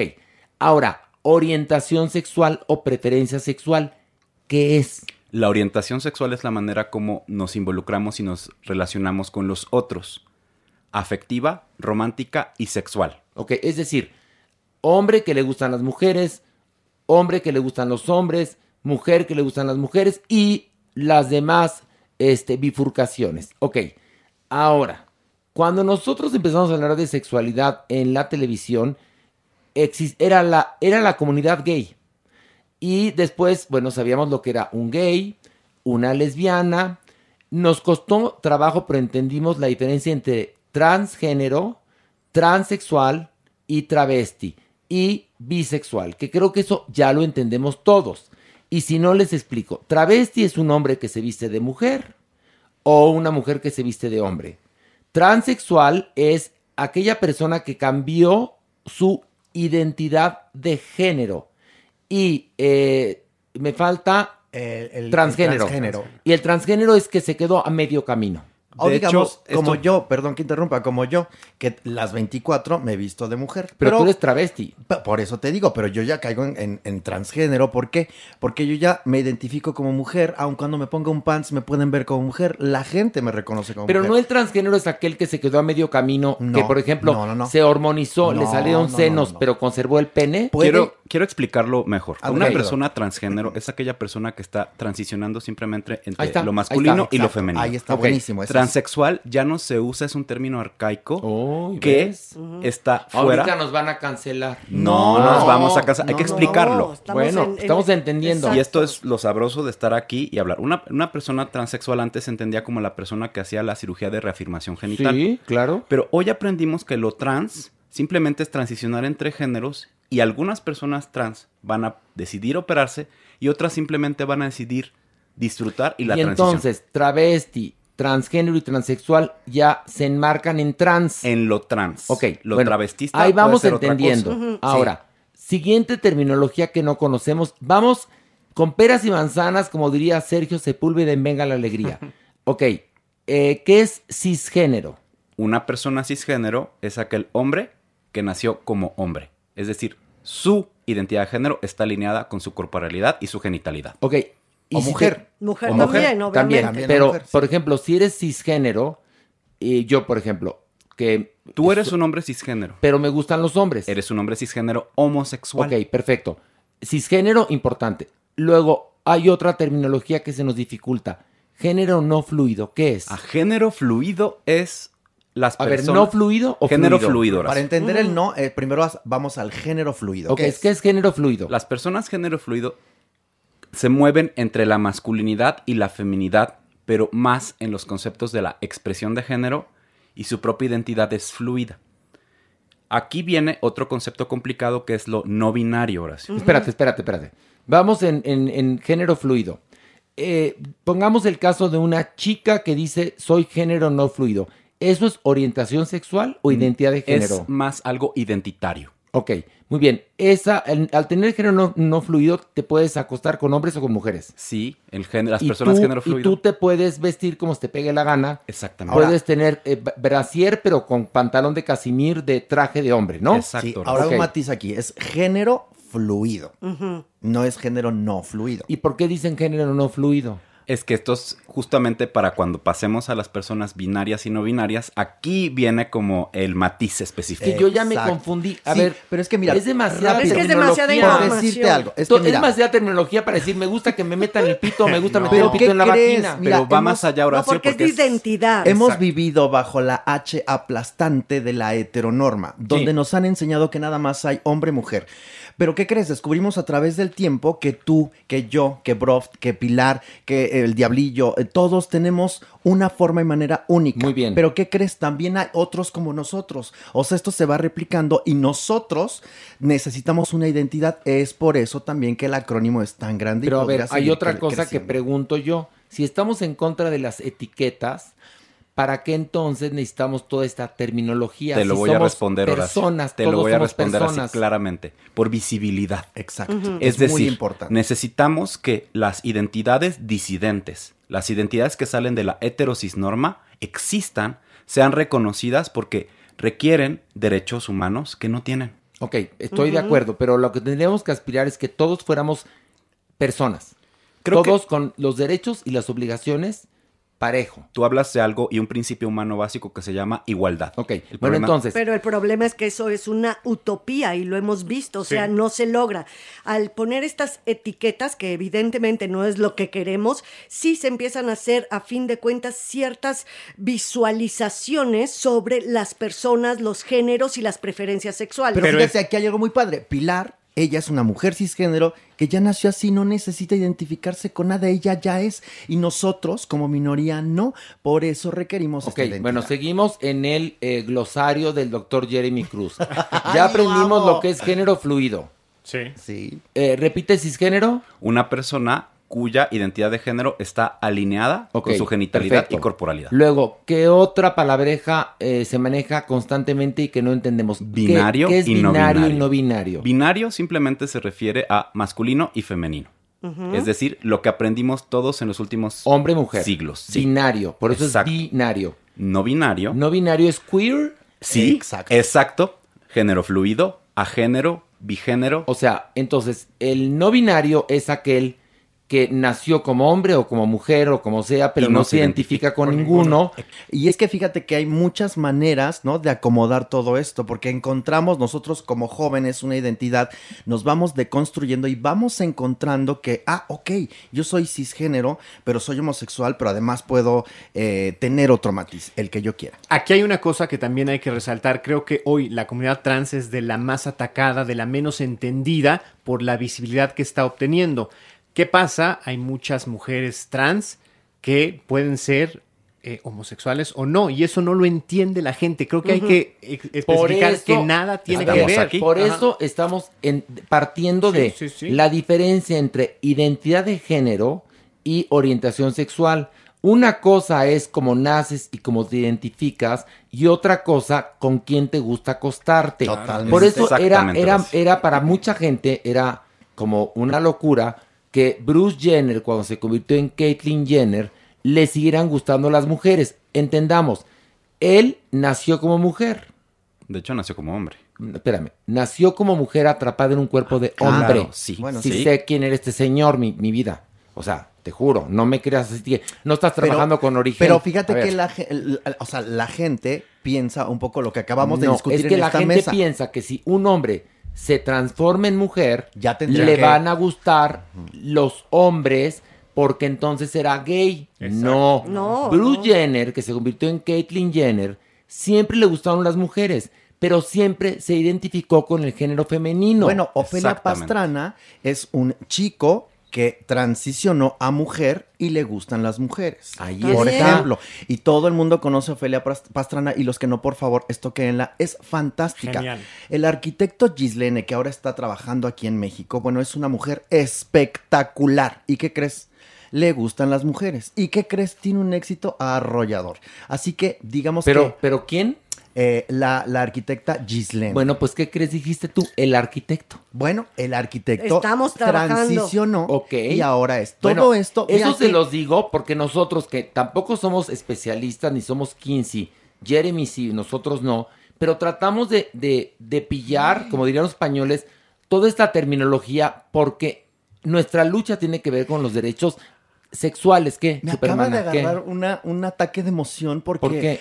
A más de 20 años tú en la televisión iniciaste estos debates cuando no había nada. Y después de más de 20 años, apenas lo estamos entendiendo. Tú lo pusiste, No, no, no, pero espérame. Escúchame, Lo escúchame, déjame acabar de igualdad. decirlo. O sea, tú lo pusiste en la mesa y a 20 años lo vamos comprendiendo. Y a 20 años estamos saliendo de ese cascarón. Es hermoso, güey. Bueno, hermoso. nosotros lo empezamos en la televisión y por eso me cagó tanto que Natalia Telles me llamara transfóbico esa persona tan ignorante, influida por Alejandra Bogue, que lo único que hizo fue darnos problemas y dolores de cabeza. Sí, en aras de victimizarse, Y, hay- exactamente, que además esa persona, esa persona, eh, yo tengo el problema con esa persona no por su preferencia sexual ni su identidad de género, sino por su falta de ética que tuvo para con nosotros. Y bueno, después de esta lucha que lleva 20 años, por eso me encabronó tanto y a la gente que me llamaran transfóbico cuando lo único que hice fue tratar de visibilizar eso cuando, señores, les platico, ¿eh? No era nada fácil. Nada. Exacto, no era nada. nada fácil. Tú te fajabas y decías, vamos Bueno. porque vamos. Y eso tiene una valía. Bueno, la doctora Anabel Ochoa contigo tenía manga ancha. Bueno, el primer programa donde se hablaba de sexualidad abiertamente con pelos señales era con la doctora Anabel Ochoa a las 5 de la tarde en Válvula de Escape. Después señores. Rina. Con Después Rina, mi Rina Risenberg y Perelman. Luis. Perelman. Pero el primer programa que, que, y que además estaban ahí por su talento, no por su identidad de género ni por su preferencia, sino por su talento, el primer programa que agrupó esto que ahora ya es un colectivo fue desde Gallola. Por eso me enojo tanto, porque el que haya tenido problemas yo con una persona que, que no respetó las reglas y que nos traicionó, no tiene nada que ver con transfobia. Nada. Y que esta abyecta de Natalia Telles lo haya dicho, no demuestra más que lo que es una mujer semi-analfabeta o analfabeta funcional. A No. ver, Mauricio, pregunta. Es que yo, yo quiero regresar a una cosa, porque sí, yo entendí estas tres, estos tres lugares en donde voy, y me parece bien interesante el punto de la visibilidad, pero eh, hizo Horacio referencia a algo que lo dejamos pasar y es, ok, ya transexual, transgénero, tra- eh, transvestita, todo, todo de- lo dejamos atrás y todo es trans. ¿Por qué si estamos, si estamos eh, generando tantas, tantas nuevas eh, etiquetas, se borran tres? Porque creo que es un poco también, Mau, el respeto a estas transiciones. Nosotros no queremos descubrir ni meternos a las vidas privadas. Simplemente queremos conocer su identidad y darle sus derechos, pero no nos interesa Ir si más allá. ya eh, tuvo un proceso de transición, si se operó, si se hormonizó o no. Eso también tiene que ver un poco con el derecho Porque de conservar la Si, intimidad. me- si te das cuenta, Mao, es una gran transición. O sea, es un principio ser travesti, ser transgénero es otra cosa y transicionar ya a ser transexual es un momento determinante. Si te das cuenta, es todo, toda una... o- o tres partidos, tres movimientos, es un movimiento que es nada sencillo. Ahora, me parece muy buena la respuesta de Alejandro Bro. Cuando empezamos desde Galluela nosotros, era la comunidad gay, como se los dije hace un momento. Después pasó un poco el tiempo y se convirtió en la comunidad LGBT. Ujú, ahí no, nos era tocó. LGBT. Nada más. Nada más. LGBT, claro. LGBT. Después pasó a A T. LGBT, y Q. que nos reíamos mucho porque en ese momento No el sabíamos lo que era Q. No entendíamos. Y No. nosotros como gays teníamos que ir estudiando. Y fí- fíjate que es curioso, pero la heteronorma no, no, no les gusta estudiar, ¿eh? O sea, para ellos es como, Bueno, no, pero, yo no ver. entiendo, perdóname, para mí es muy complicado. No, yo sé. Y creo que todos tendríamos Ahora, que yo creo que seguimos en este camino de instruirnos de las preferencias sexuales y las orientaciones sexuales. Eventualmente, a lo mejor, obviamente, no, no, no, no, no a lo mejor, evidentemente no lo vamos a ver nosotros, nuestros tataranietos, si es que algún día tenemos hijos, pero a lo que se aspira es que sea un planeta de personas, nada más, Esa ¿no? es la idea, Jeremy? igualdad, pero... Pero para esto hay que entender Sí, ya hay que ponerlo en la mesa ahora sí, porque Y- si no se queda ahora sí que atrás. Hay nuevas identidades que se están descubriendo, que están saliendo, que tienen visibilidad como las identidades neutras. ¿Qué es eso? Una persona a género es una persona que no se identifica ni como hombre ni como mujer. ¿Pero no es queer eso? Está dentro del espectro queer, pero está justamente lo- dentro de las identidades no binarias. Oye, también ¿Ves? Mira, será- sigue la confusión. A ver, a ver. De- mira, de entrada, lo primero que tendríamos que tener es una suficiente educación para que cualquier cosa que no entendamos la Sí. respetemos. Eso es a lo que tendríamos que Sí. aspirar.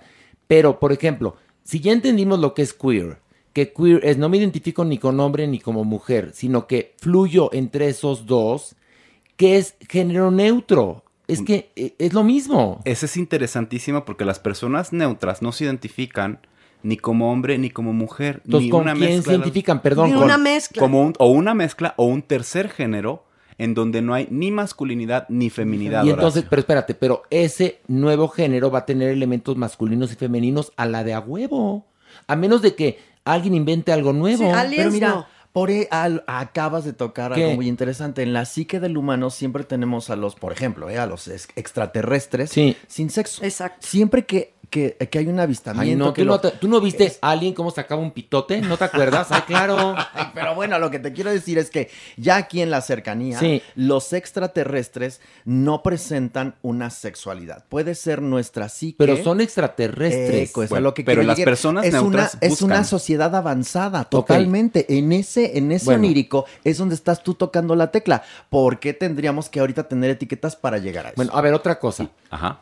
Otra cosa importante que no hemos tocado. Los asexuales. Eso tiene que ver con las orientaciones sexuales. Yo lo sé. Pero es gente que no le gusta planchar. No, pero es una persona que se puede relacionar afectiva e intelectualmente y simplemente evita el sexo. No, yo lo sé. Y ahí, ahí te va. Y los pansexuales, perdón, la... Las personas pansexuales También es Ah, orientación es una sexual. orientación Sí. sexual y ¿Qué? tienen relaciones con hombres, mujeres, personas Aman trans, es decir, todo. todo Pero no entran, perdón, y no es dentro burla, de lo bisexual. no entran animales ahí. No, No, no, no. no, bueno, se van a sorprender, pero el Sí. 40% de la población rural en nuestro país inicia su vida sexual con animales. Fíjate nada más. ¿Por qué? Porque tenemos siempre la sexualidad vedada. No, y porque en un país donde no hay educación sexual, la gente lo Es a comienza que voy, y es un a tabú. vivir antes, es Y tabú. ento- Y, entonces, si yo no tengo esta manera de relacionarme, si en mi casa me dicen que está mal, y si tengo oportunidad, ¿por qué? Porque mis hormonas y se Pero presta. por eso estamos aquí hoy rompiendo esquemas, Exacto. rompiendo tabús. Para y hablarlo. Hablándolo 20, 30 Bueno, años estamos después. rompiendo tabúes, pero hay algo importante, Jeremy. ¿Hay algún otro término que se nos haya Sí, pasado? y creo que vale la pena. Alejandro. El intersexual, que durante mucho tiempo lo metieron al acrónimo y que no tiene nada que ver ni con la identidad ni con la orientación. Las personas intersexuales son aquellas personas que nacen con características ambiguas en sus genitales por cuestiones genéticas, por cuestiones de malformaciones o otras cuestiones de variabilidad. Esta es una cuestión que podría ser hoy más en el contexto de identidad como intersexual y lo que se espera hoy con las personas intersexuales es que es- lleguen a la mayoría de edad y ellos Bueno. decidan, su- ellos decidan qué es lo que quieren Pero ser. intersexual sí está la I en, las siglas. Pero siempre ha sido la gran ignorada dentro del Ahora, colectivo. pregunto yo, es una duda razonable. Perdón, dime, Supermana, ¿por Pero qué más es cara de tía? Es que te quiero decir algo ¿Qué? muy importante. Los intersexuales han mandado una carta a, eh, para decir que ellos no quieren estar Siempre en el te dicen, siempre te dicen que se quieren salir. No ¿Por qué? quieren, ¿Por porque qué no se quieren quieren la salir? visibilidad. ¿Por qué? Porque son objeto de escrutinio. No ha de ser nada agradable tener una cola de lagarto y que todo el mundo te diga, "Ve- vente a ver al de cola. Mira, es verde, mira, tiene picos. Bueno, pero si estamos, a ver, No, pero para ellos, para ellos además es un asunto biológico. Exacto. Es que sí, porque con es el que nacieron. es Exactamente. Ok, estoy de acuerdo, pero si estamos en este asunto de basta, somos adultos, todos, creo yo, tenemos que entrarle para visibilizar y para ayudar a la sociedad. Una pregunta, porque va a haber gente que va a pensar eso. ¿El intersexual es lo que se conocía antes como hermafrodita? Exacto, Horacio, pero el contexto y el término nuevo hoy es intersexual, Intersexual. porque el hermafroditismo en la cuestión médica es algo extremadamente extraño y son personas que tienen eh, células masculinas y femeninas reproductoras Pero en por su cuerpo. ejemplo, yo me acuerdo con su biología, hubo un punto en el cual estudiamos a los gusanos. Y los gusanos, hay gusanos que se les clasifica así como gusanos hermafroditas, que tena. tienen, que tienen, por ejemplo, en un metámero el, el- el Exacto. sexo masculino y en otro metámero el sexo femenino. Y nada más Y el se gusano se junta y se autofecunda. Sí. Entonces, entérense cómo la naturaleza, porque además los muy católicos y de ultraderecha van a decir, esta bola de depravados, no, No. señores, la naturaleza es diversa. ¿Y saben cómo Kinsey descubrió esto? A partir de las avispas. Él empezó a estudiar las avispas y se dio cuenta que las avispas eran, bueno, que había de todo. Diversas. Orientación sexual y preferencia de género. Nosotros nos Ah, quedamos cortos Nos quedamos cortos. Y a partir de las avispas, a Kinsey le dio la curiosidad de estudiar a los seres humanos. Entonces, a ver, otro término, Alejandro Broff, ya que tú eres como la secretaria del Ejecutivo. Aquí. Ándale, ¿qué otro nos faltó? No, creo que ya, ya cubrimos todo. ¿Hay ¿no, algún Jeremy? otro, Jeremy? Probablemente las personas bigénero y las personas trigénero. A ver, ¿qué es trigénero y qué es bigénero? Empiezo con bigénero. Una persona bigénero es aquella persona que se identifica a sí misma tanto como hombre como mujer. Soy hombre y mujer, Y al mismo tiempo. Puedo ser muy hombre o puedo ser muy mujer. Y pero, te- pero tienes A que. voluntad. A ver, escúchame, pero tienes que coger un momento del día para una cosa y otro para la otra, porque al Sí. mismo tiempo sale una cosa rarísima, ¿no? Ese es el punto, Horacio, Exacto. que esa es la idea de lo bigénero. Ese es. Y, y antes le llamaban nada más personalidad, ¿no? Pues Una sí. personalidad muy especial que No, que- yo creo. Yo soy como medio eso, bigénero. A veces Mira. me siento, no, yo me siento hombre y mujer al mismo tiempo. Ese es más un concepto de fluidez. Ah, entonces soy fluida, Pilar perdón. tiene identidad de género de repente muy masculina, ¿sabes? Sí. O sea, Pilar, de- hay veces que yo la, la leo totalmente masculina. Sin embargo, es una mujer maravillosa, ¿no? Con una antropometría fantástica, con unas luces en la cabeza, pero eso no le quita que de repente la vea, la lea como un hombre. Ya, ya, ya. Yo así me- así me siento a veces. Creo que eh, aportamos algo. y- y, Muchísimo. este, vamos a nuestras notas internacionales, porque Eh. justamente quería, queríamos meter esta sección antes de las notas internacionales, porque las prensas pararon, se conmocionó el mundo del espectáculo con la noticia de que Loki, el personaje, evidentemente, evidentemente Marvel quiere vender. Y qué buena manera de vender con los jóvenes que decir que Loki es, ¿qué? Bisexual y género fluido. Fluido. Ok, entonces ya podemos entender por qué Loki es así, Pues ¿no? sí, Bisexual significa que le gusta hombre y mujer. Exactamente. Y género fluido es que no se identifica ni con hombre ni con mujer. Y que se mueve entre masculinidad y Ok, feminidad. pero hasta ahorita, hasta ahorita, en bueno, yo he visto dos capítulos de la serie de Loki de Disney Plus. Se mueve como hombre. Y todas las películas, mm, fluido, mayas. Sí. Se mueve como hombre. Porque hay un principio. Y bueno, este, vamos a pasar a nuestras notas internacionales. Se va a quedar Jeremy para hablar de Loki. Está Alejandro Brock, la supermana Pilar Mauricio Valle y un servidor. Vamos. Notas internacionales. Y bueno, Mauricio, justamente vamos a hablar primero de Loki. Explícame, por favor, por qué hicieron eso y cuál es la intención de estos señores. Bueno, ya habíamos platicado mucho que, que Marvel está abarcando todo lo que puede y creo que lo están haciendo muy bien porque no están enfocados en este momento a cubrir la tasa energética de acción, sino hacer una transición a cubrir todos los aspectos de una televisora y creo que eso es muy interesante. Eh, en este caso, y creo que hace mucho sentido, ya que Loki es este, este dios de la travesura, lo están anunciando que, que ya dicen que, que hubo este, como este aviso en el primer episodio de que es bisexual, de género fluido. A ver, Y yo que perdón que, te interrumpa, correcto. pero yo en ningún momento del primer capítulo noté que fuera bisexual. Lo noté hombre. muy No. emputado porque lo tenían preso nada más, ¿eh? Pero bueno, y, Y lo vi, masculino, lo vi ¿no? muy Muy masculino, sí. masculino. Pero bueno, los de Marvel quieren hacer su negocio. Mauricio, perdón, continúa. No, no, es eso, es eso. Y yo, y es el personaje correcto para hacerlo.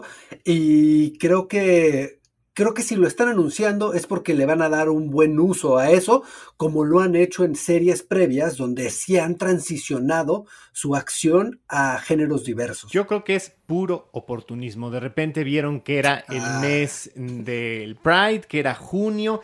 ¿A quién metemos? Búscale, búscale, búscale. Ay, mira, este, este podría aparecer. ¿Qué creen? Pues Loki va a ser fluido, binario, quién sabe qué. Loki va a y pues ser- ya si hay posibilidad de en las nuevas escrituras meterle algo, ahí háganla. Pero ahí vamos a subir la bandera. A ver, ¿te puedes ver muy masculino y ser bisexual fluido?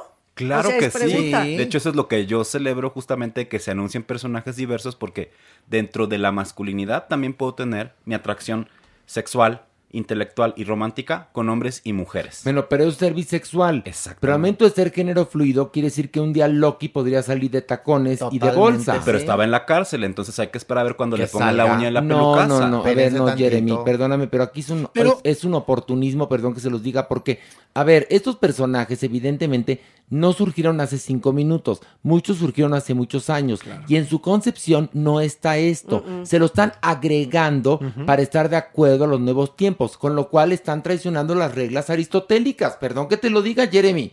Creo que es un oportunismo de Marvel, por supuesto, porque más, si para alguien que querían poner de género fluido, yo hubiera puesto a Thor. A Thor. Por Thor. Que es muy Porque puede ser torcida. o muy Exacto. derecha. Pero o ¿qué por crees? ejemplo, espérame, no. O este, se me ocurre al Doctor Strange, podría ser. Pero Loki yo creo que, creo, creo que es oportunismo, Mauricio, pero tú llevas la nota, continúa. Doctor Strange, porque lo puede relacionar. ¿Cómo se llamaba el que leía los astros? El que, el que mucho, mucho, mucho. Walter. Mercado. Pero oye. Pero Walter Mercado, ¿qué crees? ¿Viste su documental? Sí. Nunca Sí, sí, se sí, sí. identificó con este ser homosexual. No. Él era queer. Él era queer, Él era queer. Es más, eh, intuimos en el, en el documental que Walter Mercado no tenía vida sexual. Bueno, Juan Gabriel. No, Juan Gabriel resultó ser más, más, más, más bisexual, ¿no? Fluido, ¿no? Flu- sí. Género fluido totalmente. Freddie Mercury. Freddie Mercury. No, pero también. Juan Gabriel no era tan género fluido. Ay, mi vida santa, Sí. nomás le faltaba una falda y unos tacones y ¡Viva México! No, pues en sí, Bellas sí, Artes. sí, no, yo como me acuerdo cuando, no, cuando lo vi con sombras en los ojos, sí, era Pues sí, queer. muy, Claro, muy. Exactamente. Miguel Bosé ahora tiene como un viso, ¿sabes? Mucho, como un mucho. coqueteo Desde siempre. el principio de su carrera, ¿eh? Totalmente, Sí, sí. pero no tanto como, por ejemplo, Liberace Boy George. No tan allá, pero ¿qué crees? Ahorita una sombra hasta el día de hoy sigue siendo un escándalo. Mira, por ejemplo, eh, Liberace, yo creo que era eh, género fluido, ¿no? Este, Prince, por ejemplo, Por que no lo entendíamos, ¿no? Pero hasta la fecha, una sombra sigue inquietando en esta heteronorma. Ay, pero ya está, con sombras de Lapio Quijano, ya cuál, ¿qué, qué te vas a asustar? Pero para nosotros no nos asusta, Horacio, pero para la sociedad Sí. así conservadora sí se siguen súper sacando de onda de ver a alguien maquillado, a un hombre maquillado o con falda o, o en mayoncito, incluso en mayoncito. Pero hay nuevas celebridades como Miley Cyrus o Harry Harry Styles o Zayn Malik que han adoptado esta bandera de fluir. Y esto creo que también le da visibilidad positiva. Y entiendo que puede verse como un oportunismo por parte de Marvel para incluir esto, pero personas se identificarán y personas podrán decir, esto me ayuda. Sí, totalmente sí. Bueno, Mauricio, entonces, ¿tú qué crees? Yo creo que, yo creo que eso está planeado porque están ya filmados. O sea, no pueden ahorita decir, a ver, déjame volver a filmar tres escenas para, para dar el gatazo. Yo creo que sabían lo que estaban haciendo y decidieron anunciarlo ahorita. Sin duda, eh, es, es- es una especie de oportunismo, tanto como usar el sitcom para, para tener superhéroes en un sitcom, pero pues es parte de la, de la nueva tendencia de, de Marvel. Yo No, no, no, pero bien. hay algo que es muy interesante. Yo no estoy diciendo que se les ocurrió, ay, estamos en, en junio o julio, que son los meses de- del Pride. No, cuando grabaron la serie o la filmaron, que fue hace un año, pues sabían que, que iba a salir en tal fecha y dijeron, aprovechemos. me parece cagado. Porque ¿quién va a ser el bisexual, el más travieso de todos? Y se me hace muy cagado el concepto. O sea, me parece muy cagado. ¿No? ¿A ustedes no? A mí me hace sentido, pues. Totalmente, yo encuentro identidad en ese personaje cuando lo he visto. Y ahora que veo eh, estos primeros capítulos, digo, va, es- va a ser muy interesante su transformación, porque no es que, bueno, nosotros lo ponemos así en la mesa muy a botapronte, pero llevan ellos todo un estudio. Y hay todo un, eh, un estudio mercadológico que te lleva a estos resultados, luego entonces lo aprovechan, sí. No, Son pero- estrategias, ya te dije la Yo a decir que los de Marvel, que son Disney, deben de ser bastante homófobos. Lo que sucede es que quieren vender. No, sí, Sí. perdón. Que, o sea, perdón. Lo, mucha gente utiliza. A ver, en la ya acabó el mes del Pride. Resulta que todas las marcas, todas las marcas, eh, con la banderita, porque quieren el dinero rosa. claro. ¿Tú crees que les importa? Les importa la diversidad sexual como a nosotros. Quieren el dinero rosa. Supermana, ¿qué pasó con la marcha, por cierto? No, eh? bueno, la marcha fue bífida, como viene siendo ya unos años. ¿Qué es bífida? Bífida, que está dividida, tiene Ah. dos cabezas. Entonces ¿Ves? fue la virtual y fue la presencial. Pero ¿qué creen? Todo suma. ¿No? El piso 47 del World Trade Center con los más de la más de lo más de la comunidad LGBT estuvo ahí. ¿Y qué creen? La gente decidió salir. Nadie convocó, ¿eh? De hecho, no había marcha. Pues la gente salió a marchar. ¿Y, Y qué opinas de eso. Super? Que hayan Pues a mí- decidido salir en todavía en un momento de semáforos Ahora- que nos están aterrando, de cepas de COVID Una cosa raras. O sea, ¿qué opinas tú? Una cosa es lo que vivimos y otra cosa es lo que nos cuentan. ¿Sabes? Por eso te lo pregunto Y a ti. entonces a mí me parece genuino que la gente tome sus riesgos. Hubo gente con cubrebocas, hubo sana distancia, hubo quien no, pero lo importante que quiero que sepa la gente es que los que salieron y que caminaron vivieron una marcha como las primeras. Creo yo que efectivamente fue una gran marcha esta. ¿Por qué? Porque se salió a la calle sin marcas, sin carros alegóricos, sin una fiesta que a veces distrae las consignas y las causas que necesitamos cumplir. Hoy la comunidad está mucho más lastimada, mucho más frágil que en otras ocasiones. Creo que esta voz de necesitamos garantizar los medicamentos para quienes enfrentan el VIH es muy válido. Estas, desde luego, pues invisibilidades de algunos sectores de la comunidad, la violencia a la comunidad trans, era importantísima llevarla a la calle, llevarla a la pancarta y llevarla al grito. Y en esta marcha más que nunca familias, niños, Muy bien. jóvenes tomaron las calles. Bueno, pero te voy a contar. Hubo un brete esta semana en Venga la Alegría por la salida de Cristal Silva de Survivor. Como nosotros cuestionamos lo que había pasado porque se notó en el capítulo que ella se quería salir y entonces se le fue la gente a TV Azteca diciendo que el reality era un fraude cuando ella fue la que tomó la decisión de salirse y nosotros la cuestionamos, bueno, el ataque hacia nosotros, hacia todos los integrantes de Venga la Alegría, a las mujeres con insultos misóginos, a mí con insultos homófobos y a los demás con los peores insultos, a, a William Valdés con insultos xenófobos. Esta sociedad joven, esta sociedad que quiere un cambio, Es decir, es que es, es muy, en verdad, es muy contradictorio, por un lado, ver que todo mundo queremos derechos para todos y que todos somos iguales, y por otro lado, a la juventud en las redes sociales insultando con eso de lo que queremos terminar. Es muy interesante, ¿eh? Sí, es un O sea, momento histórico en el que se ve que la sociedad está descolocada. Todavía no están bien asentadas las bases, yo es lo que creo, ¿no? Inherente al humano la poca comprensión de la armonía. Bueno, esperemos que hoy hayamos aclarado algo, por lo menos ya entendimos lo que es cisgénero, género fluido, eh, entendimos lo que es binario, No binario. no binario, entendimos lo que es, a ver, dilo. Intersexual. Intersexual, me lo está diciendo, me está soplando, iba a decir yo, el término que conocíamos como hermafrodita, que es, es intersexual. Neutro. Género Neutro. neutro. También entendimos la diferencia entre identidad de género y orientación sexual. Queer. Queer, bueno, ya no los confundan. No, pero todo eso está. Pero ya, ya lo sé, pero los- estoy, me estoy yendo a las bases, tú ya te vas como Jeremy Queer. ya explicamos lo que es queer. Por ejemplo, Harry Styles, eh, Miley Cyrus, que son ejemplos muy claros, ellos se identifican como queer.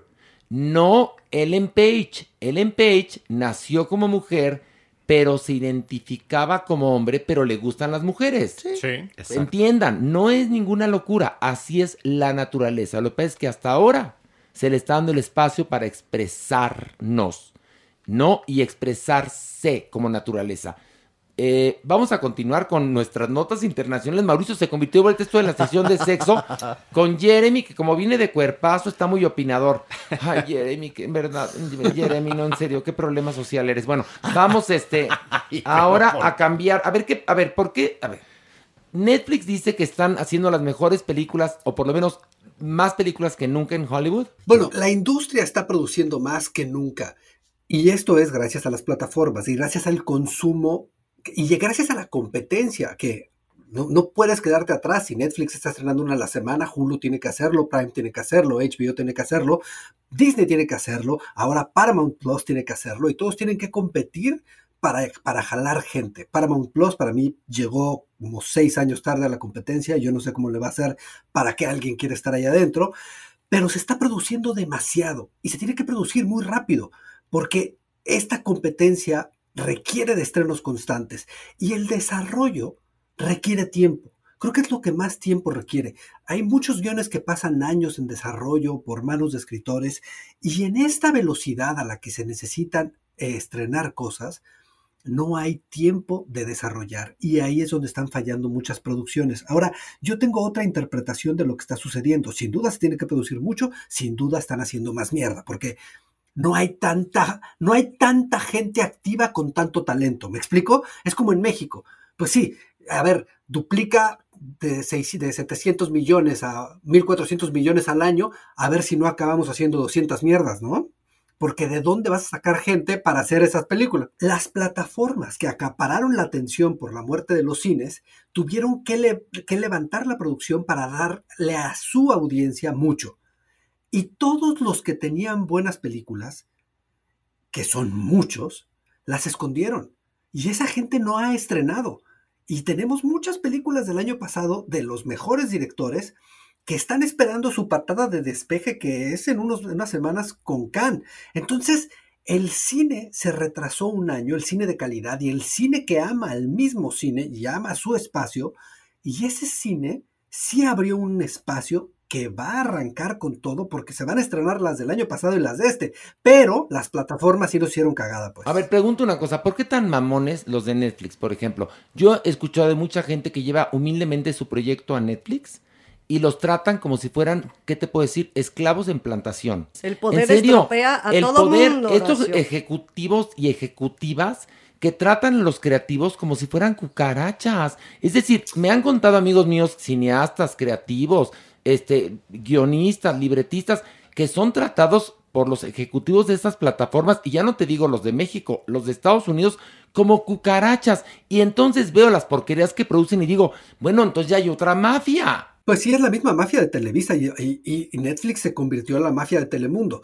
Ahora, hay un problema y esto es real. O sea, sí es el poder lo que hace que la gente se transforme Y creo que lo que no están dimensionando es, yo hace, no sé si fue cuatro o cinco años, fui a pichar un proyecto cuando Netflix no tenía ni para cuándo abrir algo en México. Y, y no era una serie, de, no era una serie de, de, ficción, era, era un unscripted. ¿Qué es un unscripted? Unscripted son series de, de, puede ser un reality, puede ser una serie de concursos, puede ser una serie de, entonces. O sea, por ejemplo, este podcast es unscripted. Sí. Exactamente. Entonces, entonces lo que sucede en ese momento es que ellos ya estaban recibiendo de cosas latinas cuando no estaban produciendo, entonces tiene mucho más años de eso, estaban recibiendo alrededor de 24 pitches por día. Imagínate lo que están recibiendo hoy. Netflix, por más gente que ponga a revisar, no tiene tampoco la capacidad de poner a tanta gente inteligente a leer esas cosas. Entonces hay gente leyendo y descalificando a destajo y ahí ellos mismos saben, o sea, me refiero a todos, a Netflix, Amazon y todo, que están perdiendo mucho material importante, pero no tienen la capacidad de analizar todo lo que llega a sus manos y tienen que batear todo. Y ellos saben que se les está yendo mucho, pero ya entendieron también qué es lo que se está consumiendo. Y es, lo que la gente consume más que lo otro. Entonces, le tienen que dar al mercado esto y tienen que confiar en esas personas que tienen un poco, porque tienen que limpiar, pero esperen, porque hay otro filtro. O sea, el filtro real es que las productoras que les producen son los que llevan los, la mayoría de los proyectos, si no es el 70 de los que van a suceder. Entonces, Lemon, es Televisa. A ver, díganos por favor las productoras mexicanas. Está Argos, que es un asco. La, la, o sea, la pregunta es, entonces, ¿es la mafia de la mafia de la mafia? Porque entonces, sí. para poder tener acceso a Netflix, tienes que ser o de Argos, o de Televisa, o de Billy Robsar, o de Telemundo, o de estas mafias que a final de cuentas se han encargado de joder la televisión y han jodido sí, la televisión tanto que la gente cambió las plataformas y ahora que cambiamos a las plataformas nos vamos a encontrar con estos horrendos. Ahí están. Pues perdón que se los diga yo, pero que chinguen a su madre, perdón mi francés y cada vez vendré más vulgar al podcast porque aquí no hay reglas, punto. Pero, pero tiene, un, tiene un punto muy, muy sencillo. Eh, si ellos han tratado de hacer otras cosas y la gente no las ha consumido como esto, entonces eh, de alguna manera siempre hemos hablado de es un negocio y si un negocio pues, les está dejando y pues... No, yo, a ver, también el, y el negocio que más deja en México es la droga y la pornografía infantil. No, y bueno. no por eso son buenos negocios. La cocaína. La cocaína, la pero trata. lo que digo yo, bueno, pero Emilio Azcárraga, Epigmenio Ibarra, eh, Billy Robsar, los que siempre han sido parte de esta mafia, ahora resulta que también son la misma mafia de las plataformas donde supuestamente se respiraba libertad. Entonces, ¡Tarán! por eso vemos estas porquerías, perdón, Mauricio, y no vemos obras maestras que vienen de otros países que también están en plataformas, pero entonces la plataforma que era algo plural se ha convertido en la misma mamada de siempre. O sea, sí, porque en el ya tienen el poder, En Horacio, el canal de las estrellas, en el canal de las estrellas. El dinero y el poder. Bueno, con esto terminamos nuestra discusión, Qué damas y caballeros. Hemos estado muy de Hemos estado muy rudos, muy rudos. De nivel, de nivel. De nivel, pero bueno, vamos a una pausa. Mauricio, besos, abrazos a todos. vamos a una pausa y regresamos con mucho más aquí en Farándula 021.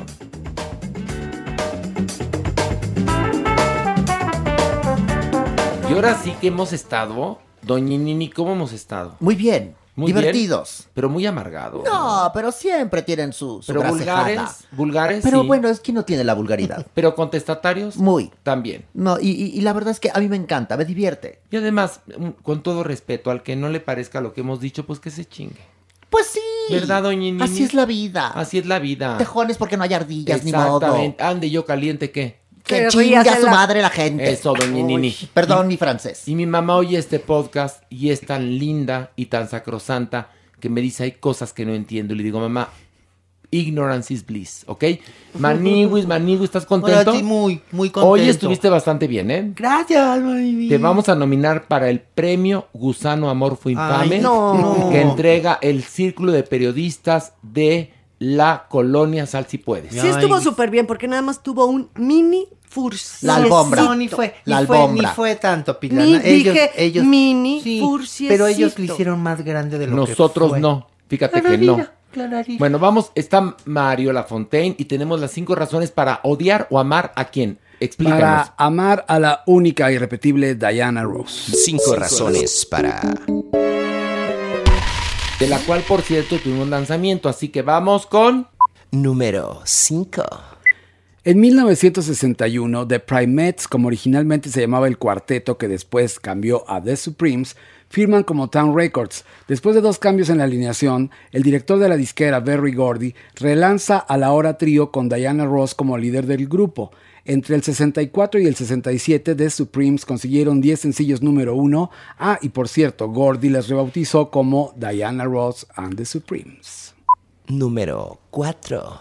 En 1969, Diana decide abandonar al grupo y actúa por última vez con ellas en 1970. Unos meses después apareció su primer álbum en solitario y su primer número uno como solista. En a Mountain High Enough, antiguo éxito de Marvin Gaye, en una versión majestuosa, nacía la primera superestrella afroamericana pop símbolo sexual. Número 3. Su paso por el cine.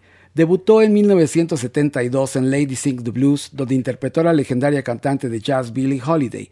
Tuvo éxito comercial y fue nominada a importantes premios. Después vino Mahogany bajo la dirección de Berry Gordy y en donde era una diseñadora de moda. Las críticas fueron negativas y el fracaso fue tremendo en taquilla, pero el hit de la canción sonó por todo el mundo y con eso salvó la película. En 1977 actuó junto a su gran amigo y ahijado artístico Michael Jackson en la también fallida versión cinematográfica del musical The Wiz, inspirada en El Mago de Oz. Tampoco funcionó, pero sin duda los soundtracks de las tres tiene clásicos que ella incluye en su repertorio. En los noventas protagonizó dos películas para televisión.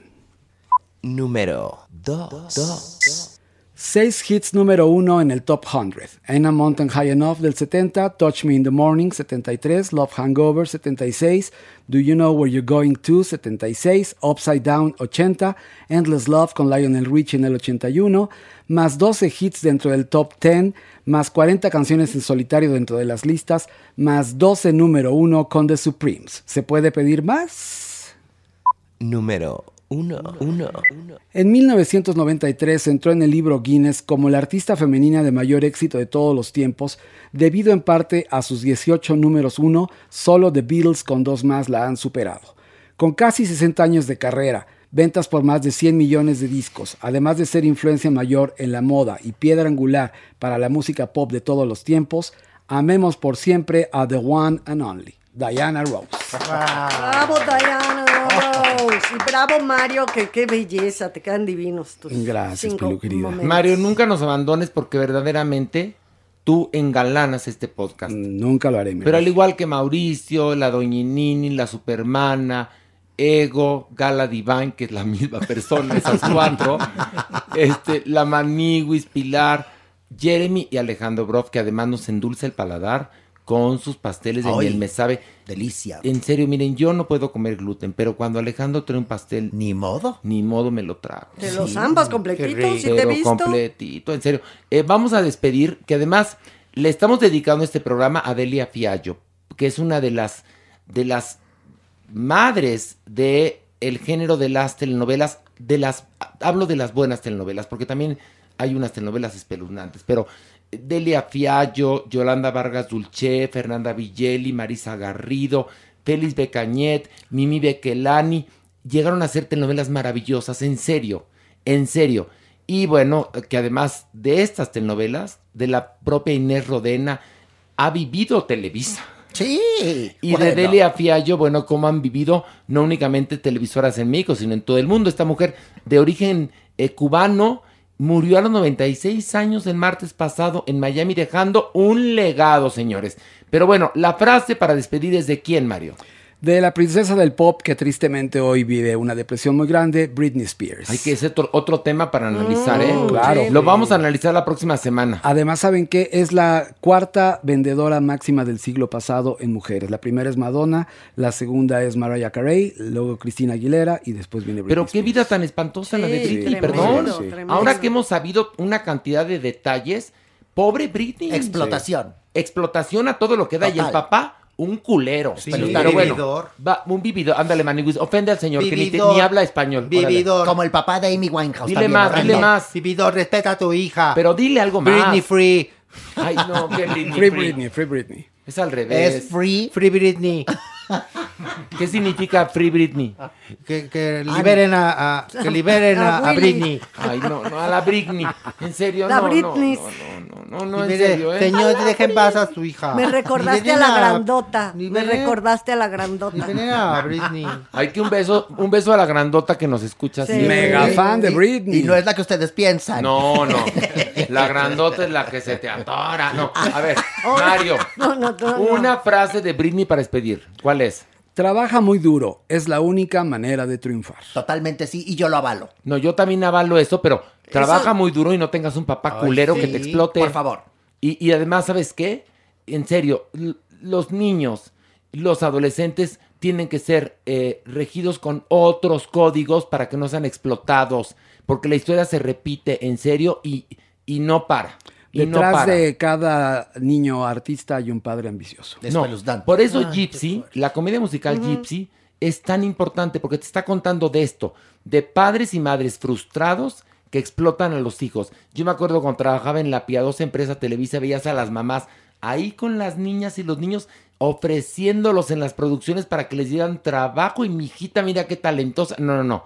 Horrendo. Un horror. Sí, es un- Pero bueno. Es casi casi un mercado negro lo que No, no, sucede no, ahí. un horror. Este, bueno, pues ya se acabó el programa. Espero que les haya gustado. Estuvimos tan positivos y Muy. tan lindos. No, no, bueno. Besos a toda la gente de la que hablamos, los adoramos y los respetamos, ¿eh? Nosotros somos veraces e inoportunos. Exactamente. ¿No? Pero ¿sabe qué, doña. Nini? A final de cuentas, semos. Y estamos. Y en el camino andamos. Exactamente. Y que se nos junten los arrieros. Exactamente. Y que nos chiflen. Exactamente. Que ladren los perros. Exactamente. Señal que andamos. Ándale. Allá la chingada. vámonos. Ya, adiós, bye, se acabó. Esto fue Farándula 021. Recuerda, un nuevo episodio cada jueves. Me roba, me roba los sopolas, me roba, me roba, me va a llevar, me roba, me roba